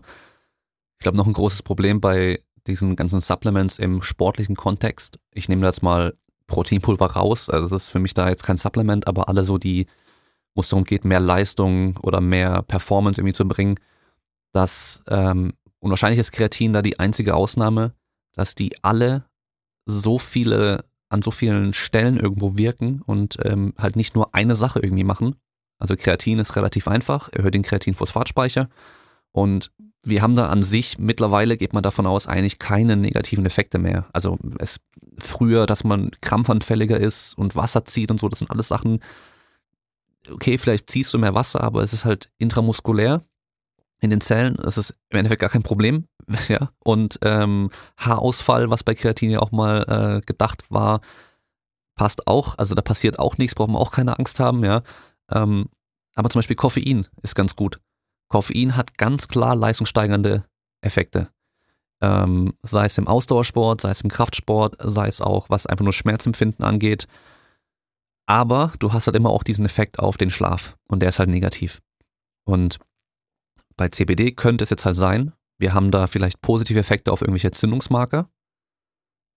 Aber ist halt die Frage, vielleicht, wenn man es so übertreibt, was passiert dann eben mit dem Muskelaufbau oder mit den ganzen Adaptionen, die wir haben, oder was passiert mit der Leistung am nächsten Tag, ist ja mit den Eisbädern und solchen äh, Kältetherapien ja auch ähnlich. Das heißt, es ist immer dann irgendwann ein Abwägen. Wir haben nicht eine Sache, die wir nehmen können, wir wissen, okay, du rennst aber schneller, wenn du es nimmst und alles andere, also sonst passiert halt nichts, sondern du hast halt immer in so vielen, es werden so viele Stellschrauben gedreht, dass du halt immer abwägen musst, okay, nehme ich dieses eine Negative hier in Kauf um vielleicht zwei, drei andere positive Effekte zu haben. Im aktuellen Trainingszustand macht es vielleicht Sinn, in einem anderen Setting macht es vielleicht keinen Sinn. Absolut, definitiv. So sehe ich das genauso. Und äh, genau, beim Koffein zum Beispiel, es bringt, was bringt es mir, wenn ich abends dann besser trainieren kann, wenn ich mich danach zwei Stunden im Bett rumdrehe und kann nicht mehr einschlafen und mir dann wichtige Stunden in meiner Regenerationsphase dann fehlen für vielleicht zweieinhalb Kilo mehr oder vielleicht für zwei, drei Sprints mehr oder zwei, drei Trainingssätze mehr. Mhm. Also wichtig ist ja, ich muss einen Trainingsimpuls setzen und danach dem Körper die Zeit geben, mit einem für das Individuum passend die Pause, wo er dann hat, äh, für die Regeneration. Und wenn dann der negative Effekt ist, dass ich zwei Stunden im Bett weniger schlafen kann, ist es ja vielleicht dann wieder kontraproduktiv. Mhm. Ja, genau. Also wenn ich zum Beispiel äh, zu einer Weltmeisterschaft fahre, ist es mir nach dem Wettkampf egal, ob ich da vielleicht erst um drei Uhr nachts ins Bett gehe. Wenn ich dann halt dafür bei der Weltmeisterschaft, bei dem Wettkampf da dann ein bisschen mehr Leistung bringen kann durch Koffein, macht es natürlich absolut Sinn. Aber wenn ich halt die Wochen davor im Training jede Nacht irgendwie bis um drei oder vier Uhr wach lag, weil ich so viel Koffein abends genommen habe, dass ich halt nochmal besser trainieren kann, macht das wahrscheinlich langfristig halt keinen Sinn. Und das muss man immer abwägen. Oder ich habe zum Beispiel das Setting, ich ähm, weiß, ich werde diese Nacht wenig schlafen können, aus welchem Grund auch immer, muss aber am nächsten Tag Leistung bringen. Da wird natürlich Koffein auch wieder positiv sein, weil ich dann halt besser Leistung bringen kann mit weniger Schlaf, das wissen wir auch. Aber das sind alles immer Sachen, die muss man halt bedenken und halt nicht einfach pauschal sich irgendwas reinknallen, weil der Supplement-Verkäufer halt sagt ja, das, äh, das steigert die Leistung. Aber, immer das Aber noch beachten. Und da steht halt meistens nicht dabei, deswegen müsst ihr euch auch ein bisschen selber informieren. Äh, ich habe hier schon mal eine Supplement-Folge gemacht, wo ich so die wichtigsten funktionierenden Supplements mal erklärt habe und halt auch eben die Probleme, die dabei auftreten können. Äh, examine.com ist noch eine super Seite, um einfach nochmal schnell einen Überblick zu schaffen. Kann man einfach das Supplement eingeben. Da ist so CBD mittlerweile auch eine ganz, eine ganz gute Auflistung ähm, drin. Aber da kommt ja immer noch mehr. Und du hast jetzt gesagt, irgendwie vor drei Tagen kam jetzt auch nochmal eine neue Studie raus, die du dir nochmal angeschaut hast. Um was ging es da? Genau, da ging es speziell, ähm, das ist eine In-vitro-Studie, also im Labor durchgeführt an, äh, an Muskelzellen, was eigentlich sehr, sehr spannend ist, was ja für uns dann auch in dem Kontext, oh, spannend, äh, was passiert auf der Muskulatur. Und da haben sie sich die Inflammationsprozesse angeschaut, aber spezifisch nur auf, ähm, also sie haben sich den Signalweg angeschaut, das ist der NF-kappa-B-Signalweg, also das heißt, da sind wir auf einem komplexen System, was natürlich Entzündungen im Körper hervorruft und der kann über verschiedene Mediatoren eigentlich dann auch aktiviert werden oder dann halt auch der verschiedene Prozesse äh, ähm, aktiviert. Das wurde sich, angeschaut auf Zellebene, aber auch die gleichen, äh, die anabolen Effekte, also das heißt die Proteinbiosynthese etc. Und da haben sie sich angeschaut, was so ein CBD-Produkt eigentlich auf dieser Ebene dann sich, äh, was für Effekte entstehen könnten zum Schluss kam es eigentlich dazu, dass es keinen Effekt oder keinen ausschließenden Effekt auf den Entzündungssignalweg hatte. Da haben sie sich speziell dann auch TNF-Alpha, also das ist Tumor-Nekrose-Faktor Alpha angeschaut.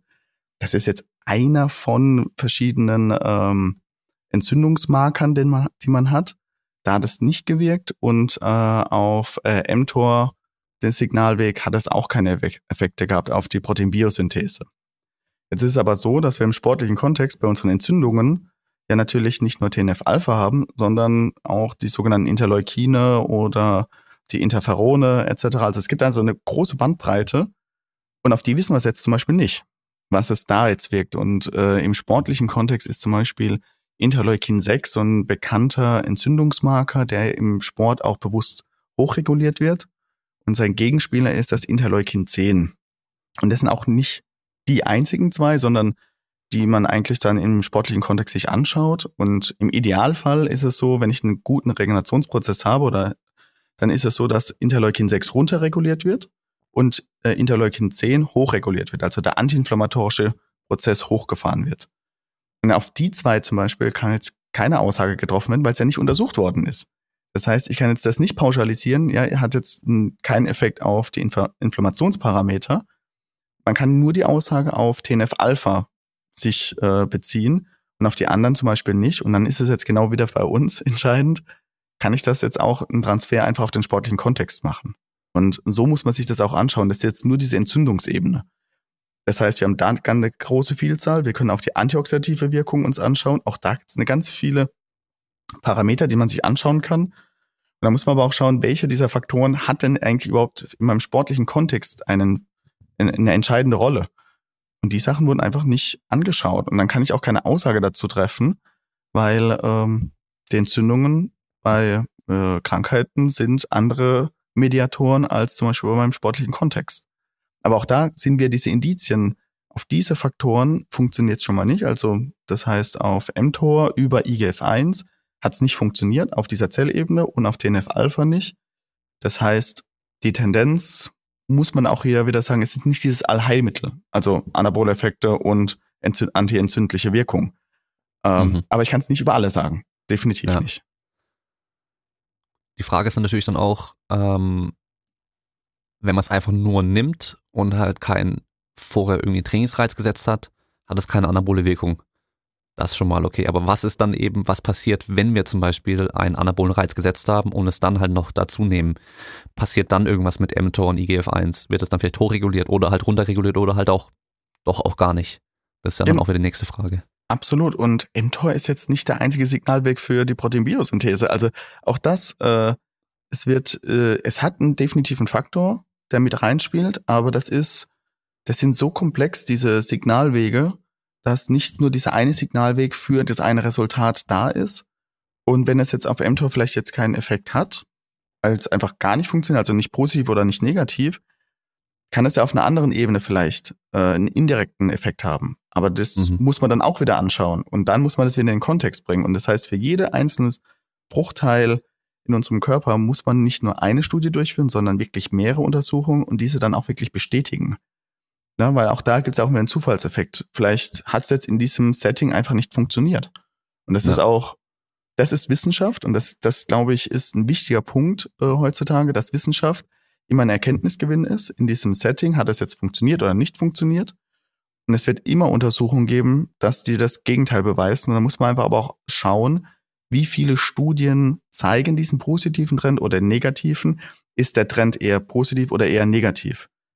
Wenn aber keine Studien da sind, kann ich auch gar keinen Trend sagen. Und deswegen ja. müssen wir jetzt erstmal gucken, dass wir Daten sammeln und wirklich Erfahrungen sammeln, dass wir uns das mal anschauen können. Und dann eine Richtung zu gehen. Und dann heißt es, wenn wir in fünf Jahren vielleicht so eine Empfehlung oder aussprechen können, positiv oder negativ, dass wir vielleicht in zehn Jahren genau das wieder revidieren, weil noch mehr Daten da sind. Ja. ja.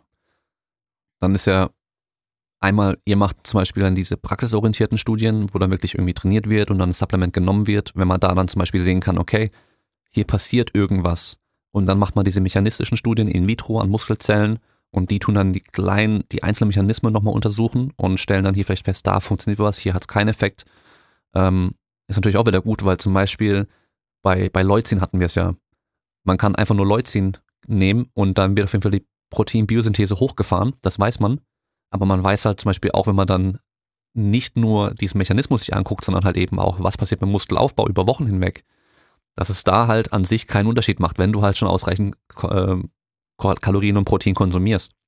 Das heißt, es macht dann, äh, wenn man nur dieses Mechanistische anschaut, wird man denken, ja geil, ich gebe der Person jede Stunde irgendwie äh, 5 Gramm Leucin, um halt die Proteinsynthese durchgehend maximal hochzuhalten.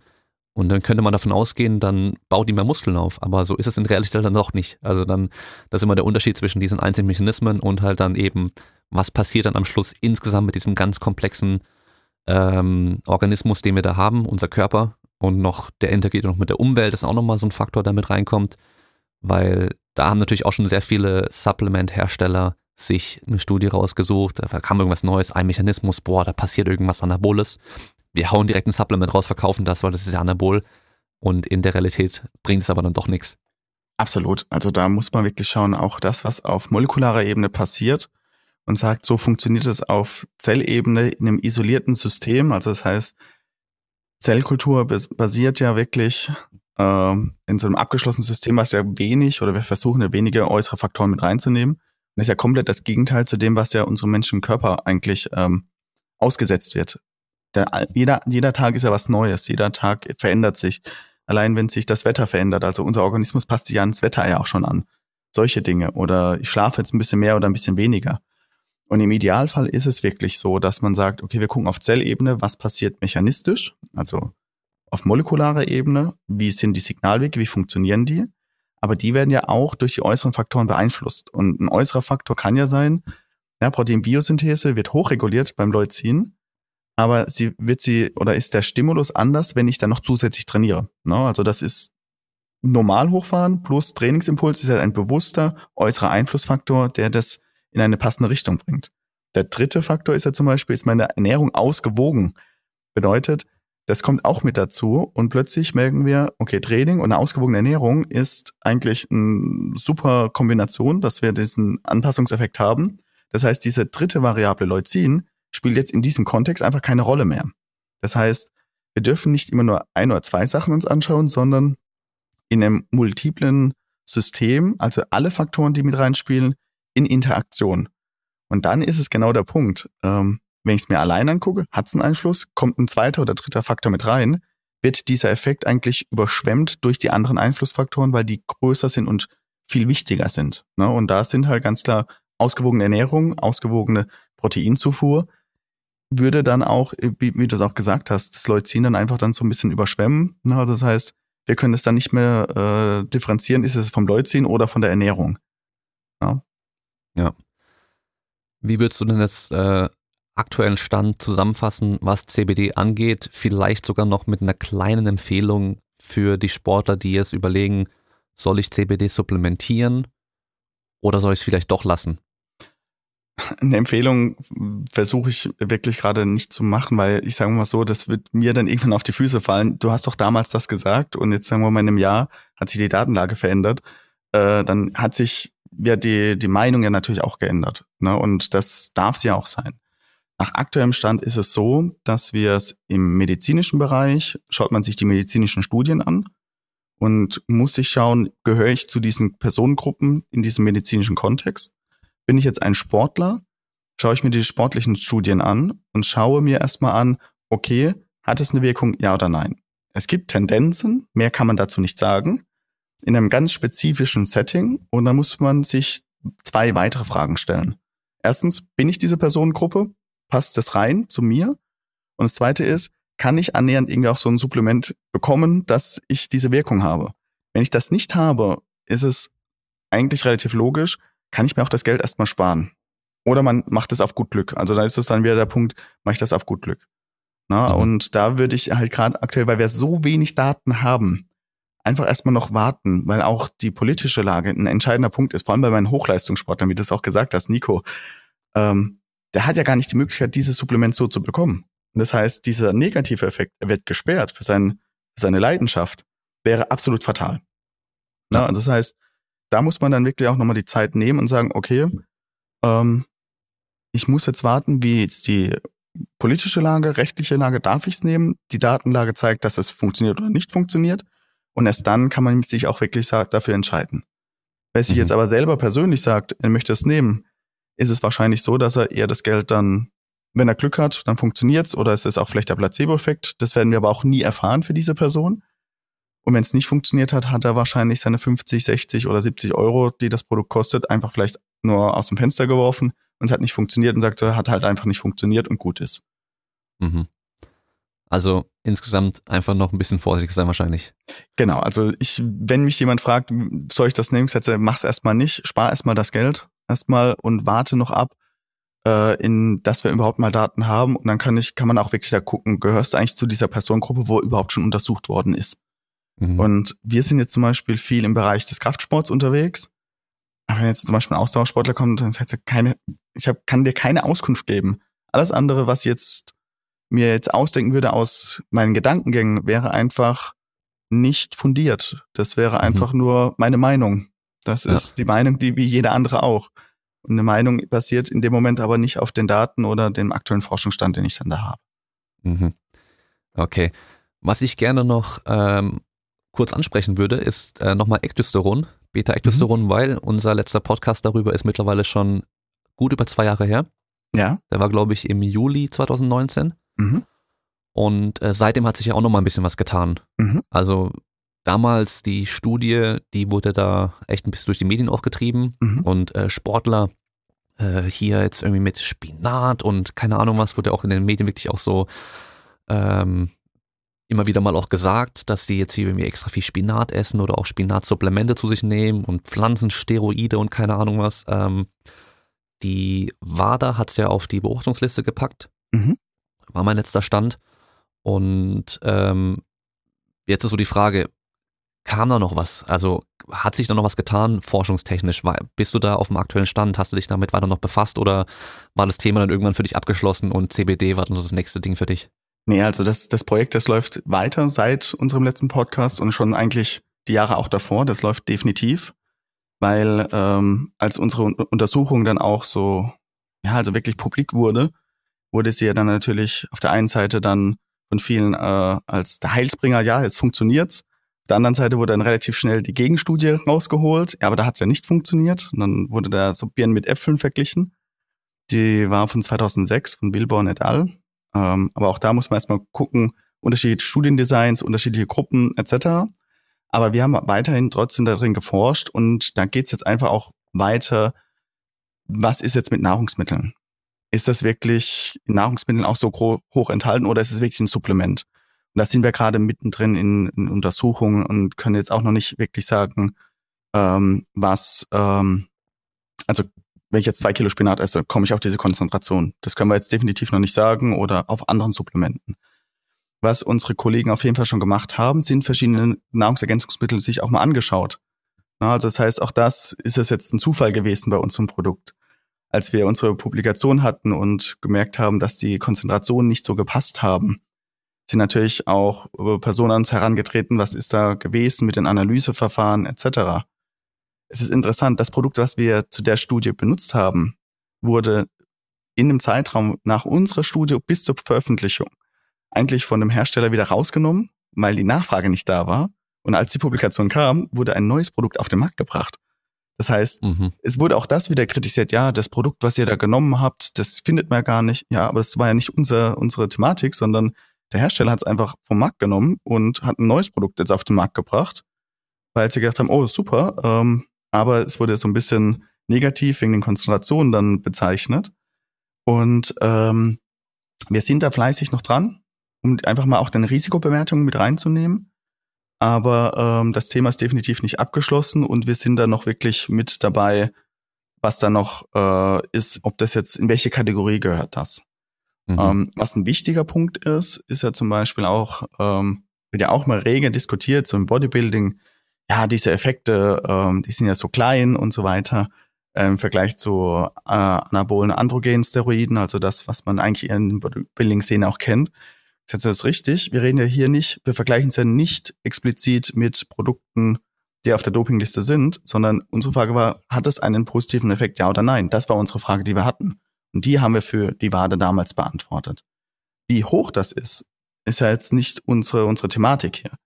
Man kann sich das sehr leicht vergleichen, wie zum Beispiel, wenn ich jetzt ein Bier trinke, hat Alkohol, oder ich trinke einen Schnaps. Beides hat Alkohol drin. Dass das eine schneller einen betrunken macht als das andere, ist auch logisch. Und äh, da ist es eigentlich wirklich nur der Punkt, sind sowas wie Phytosteroide eine Thematik für die Dopingliste, ja oder nein? Und das sind, ist eine Thematik, die wird jetzt auch nicht in den nächsten ein, zwei Jahren so ganz pauschal beantwortet mit, ja, das muss oder das muss nicht. Weil auch da die Phytosteroide, das ist eine Riesenfamilie von verschiedenen Stoffen.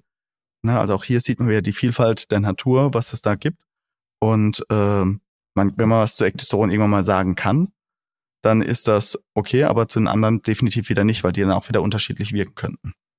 Mhm. Also es ist jetzt nicht so, dass ähm, in den zwei Jahren noch äh, zehn weitere Studien rauskamen, wo das nochmal untersucht wurde, die alle irgendwie positive Trends gezeigt haben, sondern es wird einfach erstmal geschaut, sind die Produkte überhaupt auch wieder so hoch konzentriert, wie es auch draufsteht, weil das glaube ich ja so ein Riesenproblem bei dem Ding. Ähm, das war ja auch, glaube ich, eine der größten Kritiken bei eurem Paper, dass ähm, da ja im Nachhinein irgendwie rauskam, oder was heißt im Nachhinein, dass halt die Analyse ergeben hat, dass das Produkt ja gar nicht so viel Ektosteron drin hatte, wie, mhm. wie angegeben war. Und ähm, ich weiß nicht mehr, wer das gesagt hatte, aber dass es dann irgendwie eine vergleichbare anabole Wirkung pro Milligramm hätte, wie, ich glaube, Dianabol zum Beispiel, mhm. weil ja dann doch so viel weniger dann drin war. Mhm. Also man muss jetzt auch schauen, okay, wir haben dieses Produkt gehabt, und haben dann gemerkt, dass wir stark von dem, was draufsteht, abweichen, was wir auch messen konnten. Und die Analytik haben unsere Kollegen gemacht, die nach dem aktuellen Standard durchgeführt haben, also nach dem aktuellen Goldstandard. Und jetzt ist es natürlich so, ähm, dass dann natürlich auch vielleicht da irgendwelche Probleme entstehen. Ne? Einfach, dass man bestimmte Sachen nicht mehr wirklich messen kann oder das Produkt aufgrund der Methodik dann irgendwie irgendwelche Fehler auftreten. Ich will jetzt nicht sagen ein Analytikfehler, sondern einfach, dass dann irgendwie ein Denkfehler drin ist, auch bei einem Produkt. Wenn ich das so verkaufe, kann das gar nicht wirken, zum Beispiel. Mhm. Ähm, was wir aber gemacht haben, und das ist, glaube ich, immer so ein entscheidender Punkt, wir, es wird ja immer nur verglichen, was wir gemessen haben, was da angeblich drin ist. Anstatt, was wirklich tatsächlich zugeführt wird, pro Tag, pro Woche. Und auch da spielen mhm. auch wieder solche Faktoren wieder mit eine Rolle. Wenn ich eine Halbwertszeit habe oder ich es jeden Tag nehme oder zweimal am Tag nehme, was ist meine Summe nach einer Woche? Und im Prinzip ist es ja so, bei diesen AAS ist es ja meistens so, dass ich das alle fünf Tage zu mir nehme, eine bestimmte Milligrammzahl. Und äh, oder jeden Tag wird eine bestimmte Milligramm zu sich genommen von den Athleten, also was man so aus der Praxis dann hört. Mit den Werten vergleichen wir das. Das heißt, mhm. wir nehmen diesen tatsächlichen Wert und gucken, wie viel, wenn wir das, die Konzentrationen anschauen, auf pro Woche oder pro Tag, sind wir in dem gleichen Milligrammzahl, ja oder nein? Wie sind die Effekte damit? Ja oder nein? Im sportlichen Kontext ist mir keine weitere Studie bekannt, die das nochmal weiter untersucht hat. Also wir haben es jetzt in dem Kontext erstmal noch nicht gemacht. Mich würde es weiterhin brennend interessieren, da auch mit anderen Personengruppen zu arbeiten. Ähm, vom Arbeitsaufwand, äh, ja, Es wird dann nochmal ein halbes Jahr dann dauern, bis ich das alles dann wieder zusammenbekomme, auch vielleicht mit einer anderen Population. Auch, wie gesagt, auch die Studie hatte von uns Limitationen. Also man sollte jetzt nicht sagen, das ist die perfekte Studie. Ich habe da auch so zwei, drei Gedankengänge, dass ich eine bestimmte Personengruppe mir nochmal anschaue, wo ich dann ähm, die Adaptionseffekte vielleicht ein bisschen mehr rausnehme, als ich nehme höhere Qualität oder nicht eine höhere Qualität, sondern ein höheres Leistungsniveau mehr von Probanden, würde ich mir gerne anschauen, weil ich jetzt zum Beispiel zu denen jetzt nicht sagen könnte. Also was jetzt eher so Richtung Hochleistungssportlern geht. Aber ich weiß halt, dass viele ähm, Untersuchungen jetzt auch da drin waren, ähm, die sich Produkte angeschaut haben. Oder wie sieht denn die Kinetik aus, wenn ich das Supplement jetzt zu mir genommen habe? Wie lange bleibt das im Körper? Also solche Untersuchungen gibt es da ganz, ganz viele. Also die es jetzt auch in den letzten Jahren dazu gab. Und normalerweise muss es oder sollte es jetzt auch hier weitere Trainingsstudien geben. Aber mhm. wenn es das gibt und jetzt sagen wir mal positiv oder negativ sind, muss man auch hier immer die Studien miteinander vergleichen. Die Dokumentation, was für ein Leistungsniveau habe ich? Welche Parameter wurden gemessen? Wenn ich eine chronische Studie durchführe, welche Erwartungen kann ich denn überhaupt in, von dieser Personengruppe haben, wenn sie das nicht nehmen? Na, auch hier, wenn wir wieder auf dieses ja gut trainiert oder nett trainierte Personen nehmen und wir wissen, wenn die einfach mal zwölf Wochen richtig trainieren, sich 20 Prozent steigern, dann wird wahrscheinlich auch so ein Supplement einfach dann überschattet von dem Trainingseffekt. Habe ich jetzt aber eine Personengruppe, die in einem gleichen Zeitraum sich freut, äh, 5 Kilo gerade so in der Kniebeuge zu verbessern, also von 250 Kilo auf 255 Kilo, und aber plötzlich mit so einem Supplement dann anstatt 5 Kilo 10 oder 15 Kilo zuzulegen. Also das heißt, der erwartete äh, Anpassungseffekt ist gering, weil hohes Leistungsniveau, aber mit so einem Supplement geht das viel, viel besser. Das ist ja natürlich eine ganz, ganz andere Geschichte. Und da können wir definitiv das noch nicht sagen. Und da merken mhm. wir definitiv in der Forschung, dass wenn Studien äh, genommen werden oder gesagt haben, ja, da steht es in dieser Studie drin, dann frage ich erstmal, bist du diese Population? Und häufig haben wir das größte Problem, dass dieses Leistungsniveau in diesen Studien sehr, sehr gering ist. Na, also das heißt, ja. wenn da kein Effekt kommt, sagt ja, das ist eine Studie, da funktioniert's nicht. Und dann sagt ja, die Damen und Herren, die drücken nicht mal ihr Körpergewicht auf der Bank. Und gesagt, ja, natürlich funktioniert ein Supplement nicht, weil wenn die zehn Wochen mal trainieren, dann drücken die so oder so einfach mal ihr Körpergewicht. Ja, und das ist ja genau das, was wir ja heute auch schon besprochen haben. Das ist dieses kleine Bruchteil. Da müssen alle anderen Sachen stimmen. Und in vielen Untersuchungen und vor allem ältere Studien wurde, haben wir aus diesen Erfahrungen gelernt, dass wir erstmal das berücksichtigen müssen. Und ähm, oder eine Dokumentation von einem Trainingszyklus in einer Studie. Wir haben jetzt eine ganz andere Studie, die geht eher so Leistungsentwicklung. Ähm, was kann man dann auch so vorhersagen? Wie viel kann ich denn mich, also wie viel kann ich erwarten, wenn ich einen bestimmten Trainingszyklus durchführe, anhand meines Leistungsniveaus und wie häufig ich trainiere?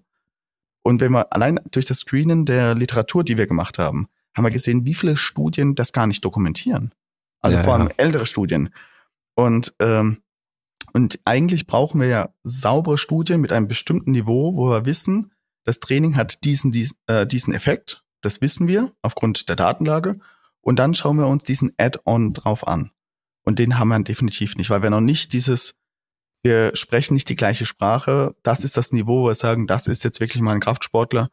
Da erwarten wir jetzt mal fünf Prozent Steigerung nur durch Training und dann gucken wir uns an, was dieser Effekt des Supplements mit da reinnimmt. Mhm. Und so ist es beim Ectosteron genauso. Also da gibt's zu wenig noch äh, Humanstudien und wenn man sie macht, muss man dann schauen, reproduziere ich die gleiche Studie, die ich gemacht habe? Oder welches Niveau nehme ich jetzt mir dazu und sehen wir dann den gleichen Effekt oder eben nicht? Ähm, aber da ist es halt auch so, diese Trainingsstudien sind sehr, sehr zeitaufwendig und ich brauche eine Expertise, wie ich auch die Leute anleite etc. Mhm. Allein, wenn ich eine Studie durchführe, ne, das geht jetzt auch so in diese Designs rein und sage, 50 Leuten, sie sollen alleine trainieren im Fitnessstudio, und ich sage, ja, ich habe sie ja online betreut mhm. und sehe sie dann nach äh, am Anfang der Studie und dann nach zwölf Wochen. Oder ich bin wirklich zwölf Wochen in jeder Stunde in der Halle mit dabei und sehe wirklich, was sie machen. Das, das, das ist ja allein schon, ich weiß wirklich, ob sie so trainiert haben oder nicht. Und ja. da ist der, der entscheidendste Faktor erstmal. Ne? Also diese, diese Einheitlichkeit. Es ist teilweise echt schlimm, wenn man sich äh, Studien anschaut und dann kommt man zum Teil, wo das Training irgendwie erklärt wird und dann hast du nicht mal eine Auflistung vom Trainingsplan. Mhm. Dann heißt es nur, ähm, irgendwie, was wurde Krafttraining gemacht, zweimal die Woche oder so, aber du, du siehst nicht mal genau, welche Übungen, welche Wiederholungszahlen, welche Satzzahlen und so weiter, ob gesteigert wurde. wie gesteigert wurde, wurden die, also wurde denen gesagt, ihr macht immer so viel wie es geht, immer voller Muskelversagen und so weiter und das fehlt halt echt bei ganz, ganz vielen Studien und dann, also, hab's letztens erst gehabt, da wollte ich dann auch was nachgucken und ich habe nicht gefunden, wie die trainiert haben. Und es, es ist halt einfach echt eine Katastrophe, wenn du halt irgendwie die eigentlich sowas anguckst und äh, du willst halt ganz genau sehen, was haben die denn auch gemacht, um zu dieser Anpassung zu kommen. Und du findest aber nicht das Training, was sie gemacht haben. Das ist echt übel, ja. Und dann wäre es natürlich halt geil, wenn eigentlich immer noch das komplette Trainingsprotokoll von allen Probanden irgendwo noch ersichtlich wäre. Das heißt, man kann halt auch sehen, wie haben sich die ganzen Probanden auch gesteigert über die Dauer. Und äh, dann halt eben auch, was du ja vorhin schon gesagt hast, mit diesen Effekten, mit dem Überschatten. Ähm, das ist ja so ein Statistikproblem, können wir es ja nennen. Äh, in vielen alten Studien wurde halt immer nur nach Signifikanz geschaut. Und wenn du halt eine 20% Steigerung in der Leistung hast, ähm, durch, durch dieses zwölf Wochen Training mit untrainierten Leuten und die andere Gruppe hatte dann noch irgendwie ein Supplement und es macht halt vielleicht minimal was aus und es hat sogar einen kleinen positiven Effekt. Aber der Unterschied zwischen den beiden Gruppen ist halt nicht groß genug, bei der geringen Personenzahl, um halt signifikant zu sein. Dann sagt, dann heißt halt, okay, hat nichts gebracht, aber wenn du dir dann zum Beispiel mal die Effektgröße anschauen würdest, dann wäre es vielleicht doch okay, ein kleiner Effekt ist vielleicht da. Und wenn das bei genug Studien so wäre, dann könnte man ja auch von einem positiven Trend ausgehen. Das war jetzt bei meiner Koffeinstudie, die ich damals gemacht habe, genauso. Da haben sich ja beide Gruppen auch durch das reine Training sehr gut gesteigert und deutlich verbessert. Und ich habe keine Signifikanz gesehen bei der Koffeingruppe durch das Supplement. Aber kleine Effekte waren da. Teilweise sogar mittlere Effekte auf manche Leistungsparameter.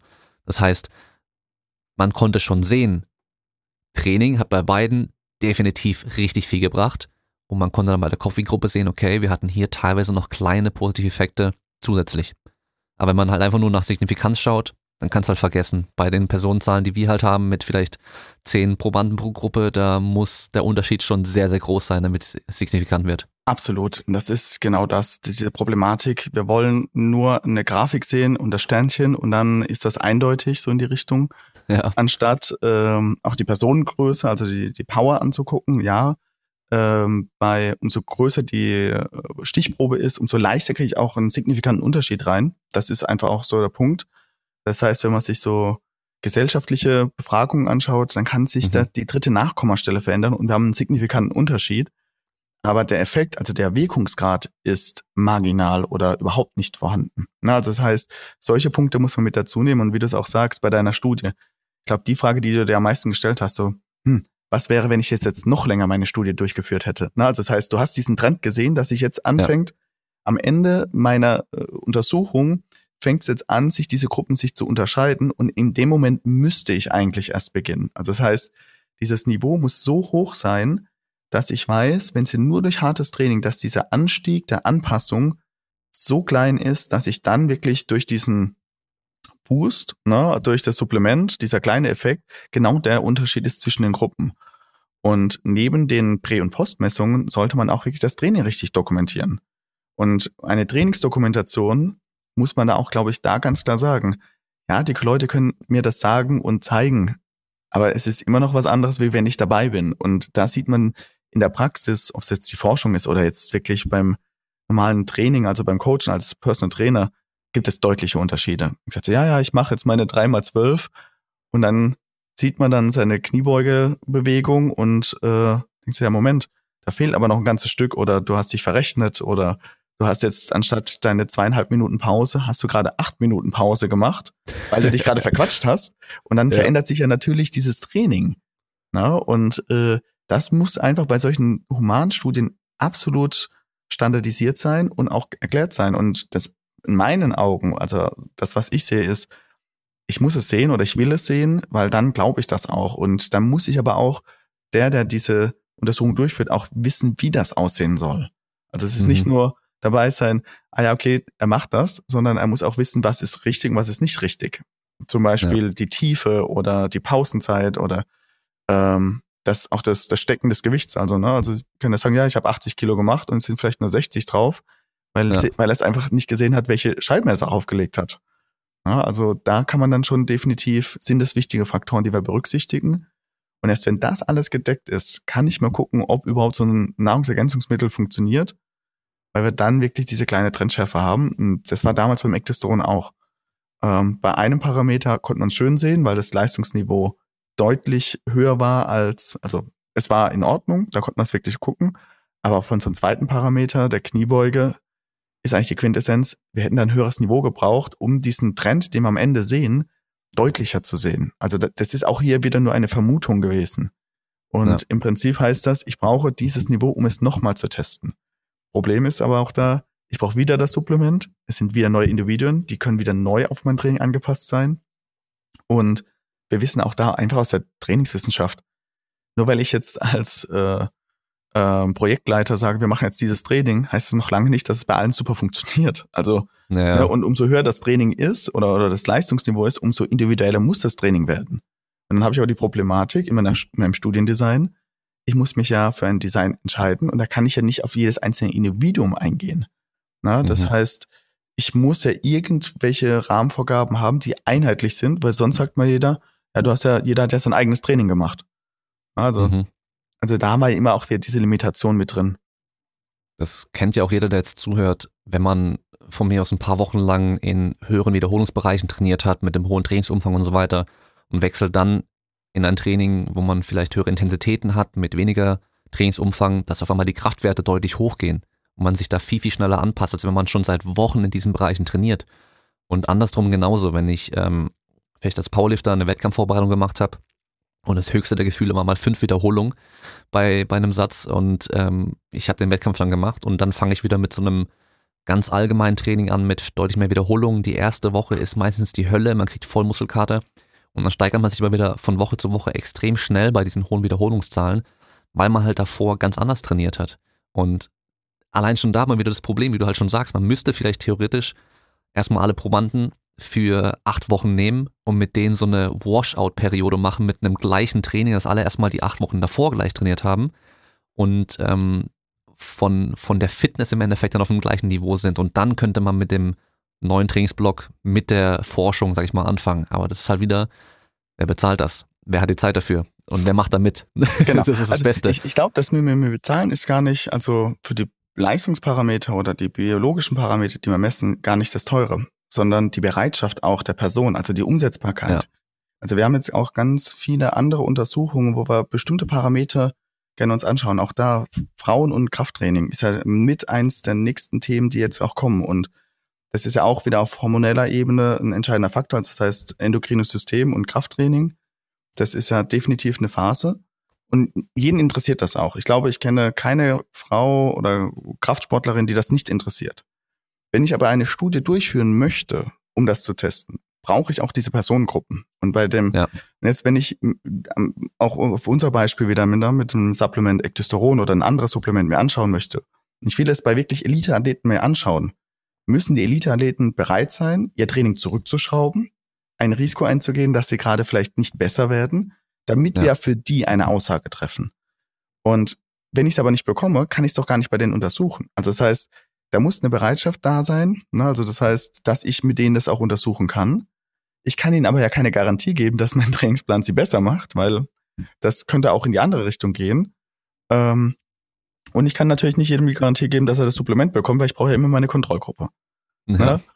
Und bei den Frauen ist das genau das Gleiche. Also wenn ich so Richtung Menstruationszyklus das mir anschauen möchte, brauche ich die Damen, die über ihren Zyklus das wissen, wie das funktioniert. Also ne, das heißt, wie ist mein aktueller Hormonzyklus? Ist der regelmäßig etc. Und die sich bereit erklären, bei diesen Studien immer teilzunehmen. Und das heißt, sie müssen sich in ihrem normalen Setting einfach auch ein bisschen ja, äh, auf Sachen verzichten, ne, wenn es im Kraftsport ist, auf ihren individuellen Trainingsplan, weil ich muss es ja standardisieren. Ne? Ja. Und, und dann können wir auch da erstmal wirklich auch mal schauen, wie es dann funktioniert. Weil diese einzelnen Personen, diese Case Studies, ist im Prinzip für das Individuum super, aber für die Wissenschaft, um allgemeine Aussagen zu treffen, eher schwierig und nicht aussagekräftig. Mhm. Gibt halt erste Anhaltspunkte. Äh, bei meiner Studie hatte ich genau das gleiche Problem, weil wir wollten relativ viele Probanden natürlich haben und äh, relativ lange das Training auch machen. Also wir hatten ja eine acht Wochen Intervention also acht Wochen mhm. lang haben wir trainiert mit dem Supplement oder Placebo. Und dann war halt die Überlegung, okay, welche Athleten nehmen wir da? Weil wir wollten auf jeden Fall auch Athleten nehmen. Und dann ist halt die Frage, gut, erstmal brauche ich Athleten, die bereit sind, nur noch mein Training zu machen. Und das ist schon mal so das erste Ausschlusskriterium. Ganz, ganz viele, nee, nee, nee, das geht nicht, kann ich nicht machen. Oder wenn dann müssten es halt Athleten sein, die mein Training machen und dazu noch alle das gleiche andere Training, was sie vielleicht sonst noch machen, ihre Sportler zum Beispiel. Das heißt, irgendwie Leichtathleten waren schon mal raus, weil dann hast du halt die eine Laufgruppe, dann hast du die Hürdengruppe, dann hast du die Weitspringer, die trainieren alle außerhalb von meinem Training unterschiedlich. Dann hatte ich überlegt, Judocast zum Beispiel, weil da auch eine recht große Trainingsgruppe war, aber die hatten halt irgendwie andauernd Wettkämpfe. Die hatten halt irgendwie jedes Wochenende Wettkämpfe und Turniere. Das heißt, das ging halt irgendwie auch nicht. Und am Schluss war es dann für mich eben mit den Footballern optimal. Die hatten ihre Playoffs fertig, hatten wir eine Woche Zeit für die Tests. Acht Wochen lang konnten wir trainieren. Die haben dann in den letzten drei Wochen angefangen, einmal die Woche noch draußen ihr Mannschaftstraining zu machen, also so ein Athletik-Allgemeintraining mit ein bisschen Sprinten und Springen und so weiter. Und es haben auch alle das gleiche gemacht, egal welche Position. Und dann hatten wir nochmal zwei Wochen Zeit für die ganzen Tests und dann waren die Weihnachtsferien. Das heißt, wir hatten da genau diese elf Wochen insgesamt, hat genauso gepasst. Und ähm, um dann auch die Gruppen vergleichbar zu machen, war es dann nicht komplett randomisiert, sondern wir haben halt am Anfang diese Krafttests gemacht und haben dann eine Rangliste gemacht von relativ stärkster zum relativ schwächsten und dann halt immer einer geht in die eine Gruppe, einer geht in die andere Gruppe. Das hin und her, dass halt beide Gruppen vergleichbar stark waren. Das heißt, die hatten vergleichbar ungefähr gleich viele sehr starke, gleich viele sehr schwache. Und dann wurde aber zufällig zugewiesen, welche Gruppe ist jetzt Placebo, welche Supplement. Und äh, ich wusste nicht, welche Gruppe was bekommt. Bei Koffein natürlich so ein bisschen schwierig, weil der eine, der halt dann mir nachts um drei schreibt, hey du Penner, ich kann nicht schlafen, ich komme nie wieder ins Training so, der ist wahrscheinlich schon in der Supplement-Gruppe, aber man weiß es halt nicht, weil es waren noch andere, die sagen, ey, ich spüre gar nicht so einen Scheiß. Ja, ähm, von daher nur nochmal, um so einen Einblick zu geben, wie es dann doch in der Realität dann auch durchgeführt wird und ähm, wie schwierig es eigentlich ist, das möglichst vergleichbar zu machen und viel stand zu standardisieren und so weiter. Mhm. Weil es, diese Optimalstudien, die kann man sich zwar geil überlegen, aber die werden halt nie durchführbar sein. Ja, und ich glaube, was da zum Beispiel halt ähm, in der ehemaligen Sowjetunion zum Beispiel ganz cool war, die hatten halt einfach ihre Athleten in ihren Trainingslagern und die haben halt gemacht, was denen gesagt wurde. Die waren äh, sechs Wochen lang dort, durften nicht nach Hause und die haben halt alle das gleiche Training gemacht. Das wurde durchgeprügelt, die haben alle das gleiche Essen bekommen. Da war halt einfach alles geregelt, deswegen gab es da relativ viel Forschung, auch über Jahre hinweg teilweise. Das ist ja auch so relativ krass irgendwie, so Entwicklung von Kind bis zum Topathlet kann man da teilweise sehen das ist halt heute bei uns einfach nicht mehr wirklich durchführbar. Absolut. Und das, das ist es ja einfach auch. Ähm, es gibt von, ich weiß nicht, ob du die, die Untersuchung oder die, die Publikation kennst von, von einem Herrn Santos ähm, von Februar 21. Der hat versucht, eine Kraftklassifizierung nach Leistungsniveaus herzustellen. Also auf ein Theor ist ein theoretisches Modell, also nicht basierend auf mhm. Daten. Mhm. Und ähm, wenn man sich so, der hat dann auch Empfehlungen ge gegeben, wann reden wir von einem Beginner im Kraftsport, wann von einem mhm. Anfänger, Fortgeschrittene oder Highly Advanced. Und wenn man sich jetzt aus dem Kraftsport sich diese Daten anschaut, denkt man sich so, mal was. man drüber wahrscheinlich. Sehr schnell bin ich dann, sind alle Highly Advanced, ne? also so in ja. die Richtung. Klar kann man das jetzt nur kritisieren, ne? dass man sagt, okay, äh, worauf basieren seine Aussagen? Auf der anderen Seite ist es schon mal sehr gut, dass wir so eine erste Orientierung schon mal haben. Ne? Also, dass es zumindest jemand versucht hat. Und Besser als nur ein Jahr mindestens Trainingserfahrung und bist schon fortgeschrittener. Genau. Und das kann halt sehr, sehr viel aussagen. Absolut. Und im Prinzip nehmen wir trotzdem, auch wenn diese Publikation Limitation hat und wir eigentlich auch nicht wirklich glücklich sind mit den allen Aussagen, die er trifft, können wir sie als Orientierung mal nehmen für unsere Untersuchung. Und dann ist es genauso, wie du sagst. Jetzt nimmst du dein Football-Team und theoretisch sagst du, eigentlich sind sie alle theoretisch vom Niveau gleich. Wenn ich jetzt aber nach dieser Klassifizierung gehe, sehe ich plötzlich welche, die sind Anfänger und andere sind wirklich highly advanced. Und was jetzt ein Vorteil ist, jetzt, wie gesagt, Februar 21 kam es raus ähm, ähm, mit diesem theoretischen Modell und wir orientieren uns trotzdem erstmal an dieser Studie und sagen, wir wollen erstmal highly advanced Personen nehmen, dass wir zumindest ausschließen können, dass dieser Adaptionseffekt so ein bisschen rausgenommen wird. Und im Prinzip, wenn mir jemand eine andere Studie zu der gleichen Thematik zeigt, schaue ich erstmal, wo kann ich den einordnen und nach welchem, wie verbessern, wie kann ich denn wirklich auch diese Person dann zuordnen mit dem Entwicklungspotenzial. Und ähm, das ist, glaube ich, ganz, ganz wichtig, dass man erstmal so ein bisschen kategorisieren kann, mit welcher, über welche Personengruppe reden wir und dass man auch nicht aneinander vorbeiredet. Ähm, und dass man dann auch von, von diesem Standpunkt aus dann weitergeht. Ja, weil es ist ja immer so, ja, sie sollten im Schnitt im Schnitt ein Jahr trainiert haben. Dann kommt immer die Standardabweichung. Ähm, Und äh, im Prinzip sollten sie im Schnitt 100 Prozent des Körpergewichts die Kniebeuge können. Ne? Also keine Ahnung, das sind ja solche so klassischen Parameter. Die Aussage ist aber unterschiedlich, wenn ich sage, jeder muss mindestens ein Jahr haben und jeder muss mindestens sein Körpergewicht haben. Also wenn das jedes Individuum haben muss, dann kann ich das schon mal sagen, dann sind sie ja schon relativ homogen. Also man kann ja so eine Untergrenze und eine Obergrenze machen. Aber häufig wird in den Studien geschrieben, die Gruppe hat an sich im Schnitt das gehabt. Und dann wissen wir ganz genau, es gibt sehr gute und nicht so gute. Und dann muss ich auf dieses, mhm. auf diesen einzelnen Wert eingehen. Dass dieser Trend nach oben geht, liegt das jetzt bei allen oder ist es wirklich das Individuum? Ja, ja. Und, und das ist ein ganz, ganz wichtiger Punkt. Und äh, zu deiner, zu deiner, ähm, zu der Anekdote da aus, aus Russland, wo dann wirklich diese Gruppe zusammen ist. Was ich jetzt äh, mitbekommen habe von einem Kollegen, der kommt aus dem Rudersport. Und die schaffen das wirklich auch im Jugendbereich, dass diese Jugendnationalkader, also die, die auf deutschen und auch auf äh, internationaler Ebene ähm, Wettkämpfe bestreiten, es schaffen trotzdem diese gesamte Gruppe nochmal auch mal in vier, fünf Wochen zusammenzubringen, also wirklich so Idealvoraussetzungen zu bekommen. Also in mhm. Einzelsportern kriegt man das trotzdem nochmal hin, weil sie auch sagen, genau das, was du gesagt hast, dass sie mal sie ideal auf einen Sport vorbereiten können und auch in dem Kontext können sie dann auch verschiedene Untersuchungen mal durchführen oder Settings durchführen. Was macht's jetzt? Äh, wie können wir sie denn verbessern? Aber im Grunde ist es nicht dieser Standard, den wir eigentlich brauchen, auch im sportlichen Kontext. Ne? Also das heißt, äh, mal wirklich die Elite aus einer Sportart zusammenzubringen und die sind wirklich mal sechs, acht Wochen mal zusammen. Und wir können das Essen standardisieren, wir können das Trainingsprotokoll standardisieren oder halt, ne, also nach den Methoden, dass das zumindest gleich ist. Ähm, und da muss man halt auch wirklich sagen, wenn man sich Studien anguckt, es ist immer leicht, darüber zu, zu schimpfen und das wird nicht gut machen, das wird nicht gut gemacht. Aber man sollte auch dann die positiven Aspekte dieser Untersuchung mal anschauen und sagen, das konnte ich aber daraus lesen oder das verstehe ich jetzt daraus. Und ja, diese Aspekte wurden noch nicht beantwortet. Und dann sollte man nach anderen Untersuchungen schauen, die vielleicht genau das beantwortet haben. Das heißt, nicht nur eine Studie zu einem Kontext lesen, sondern eigentlich ist es im Prinzip der Startsprung, dass ich so ganz tief in eine Materie mich einlese. Also das heißt, was wurde davor gemacht und was wurde danach noch dazu gemacht, um sich das ein Gesamtbild zu machen. Und das sollte eigentlich in dem Kontext, wie bei dir auch das, wie du sagst, mit dem Koffein, das ist jetzt eine Studie und da gab es mit sicher noch ganz viele andere und du hast für deine Abschlussarbeit definitiv den aktuellen Forschungsstand dir angeguckt. Und was kam jetzt nach deiner Abschlussarbeit? Was kam denn noch dazu? Und sind wir noch im gleichen Trend oder geht es vielleicht sogar in eine ganz andere Richtung? Das wissen wir jetzt, jetzt so spontan jetzt mal nicht. Ja.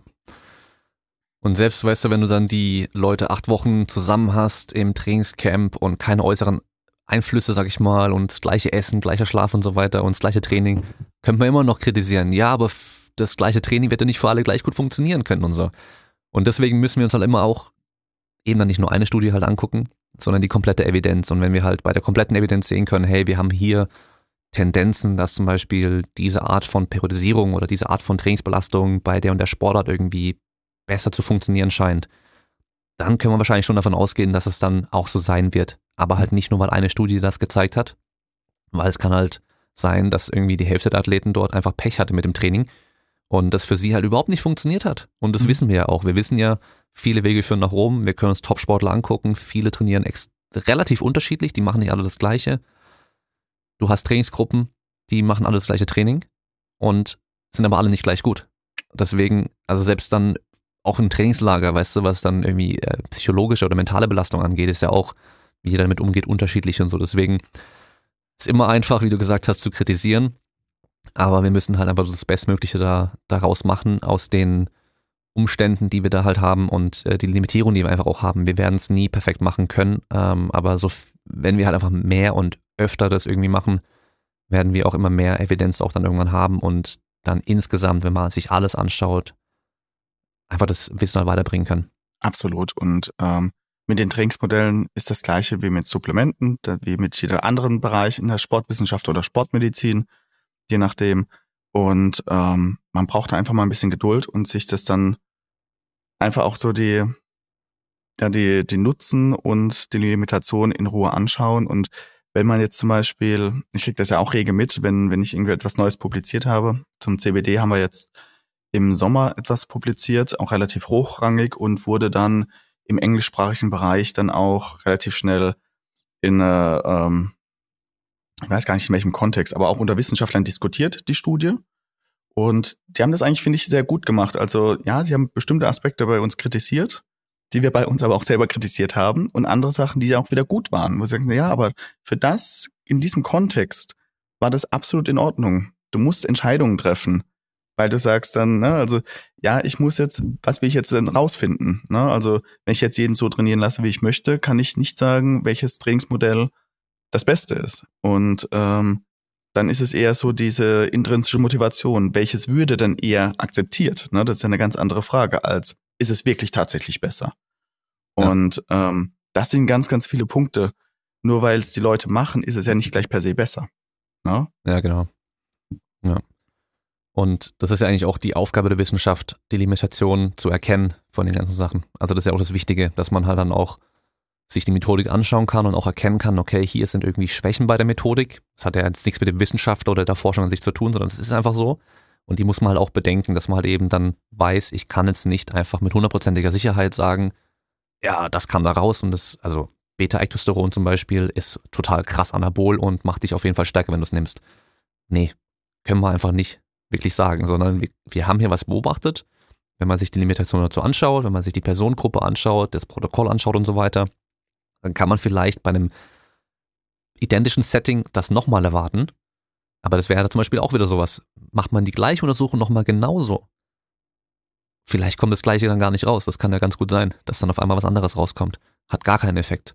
Und dann, okay, dann ist dann die Frage, muss man vielleicht noch ein paar Mal ähnliches untersuchen und dann, wenn dann immer wieder rauskommt, entweder es funktioniert oder es funktioniert nicht, dann können wir langsam was sagen.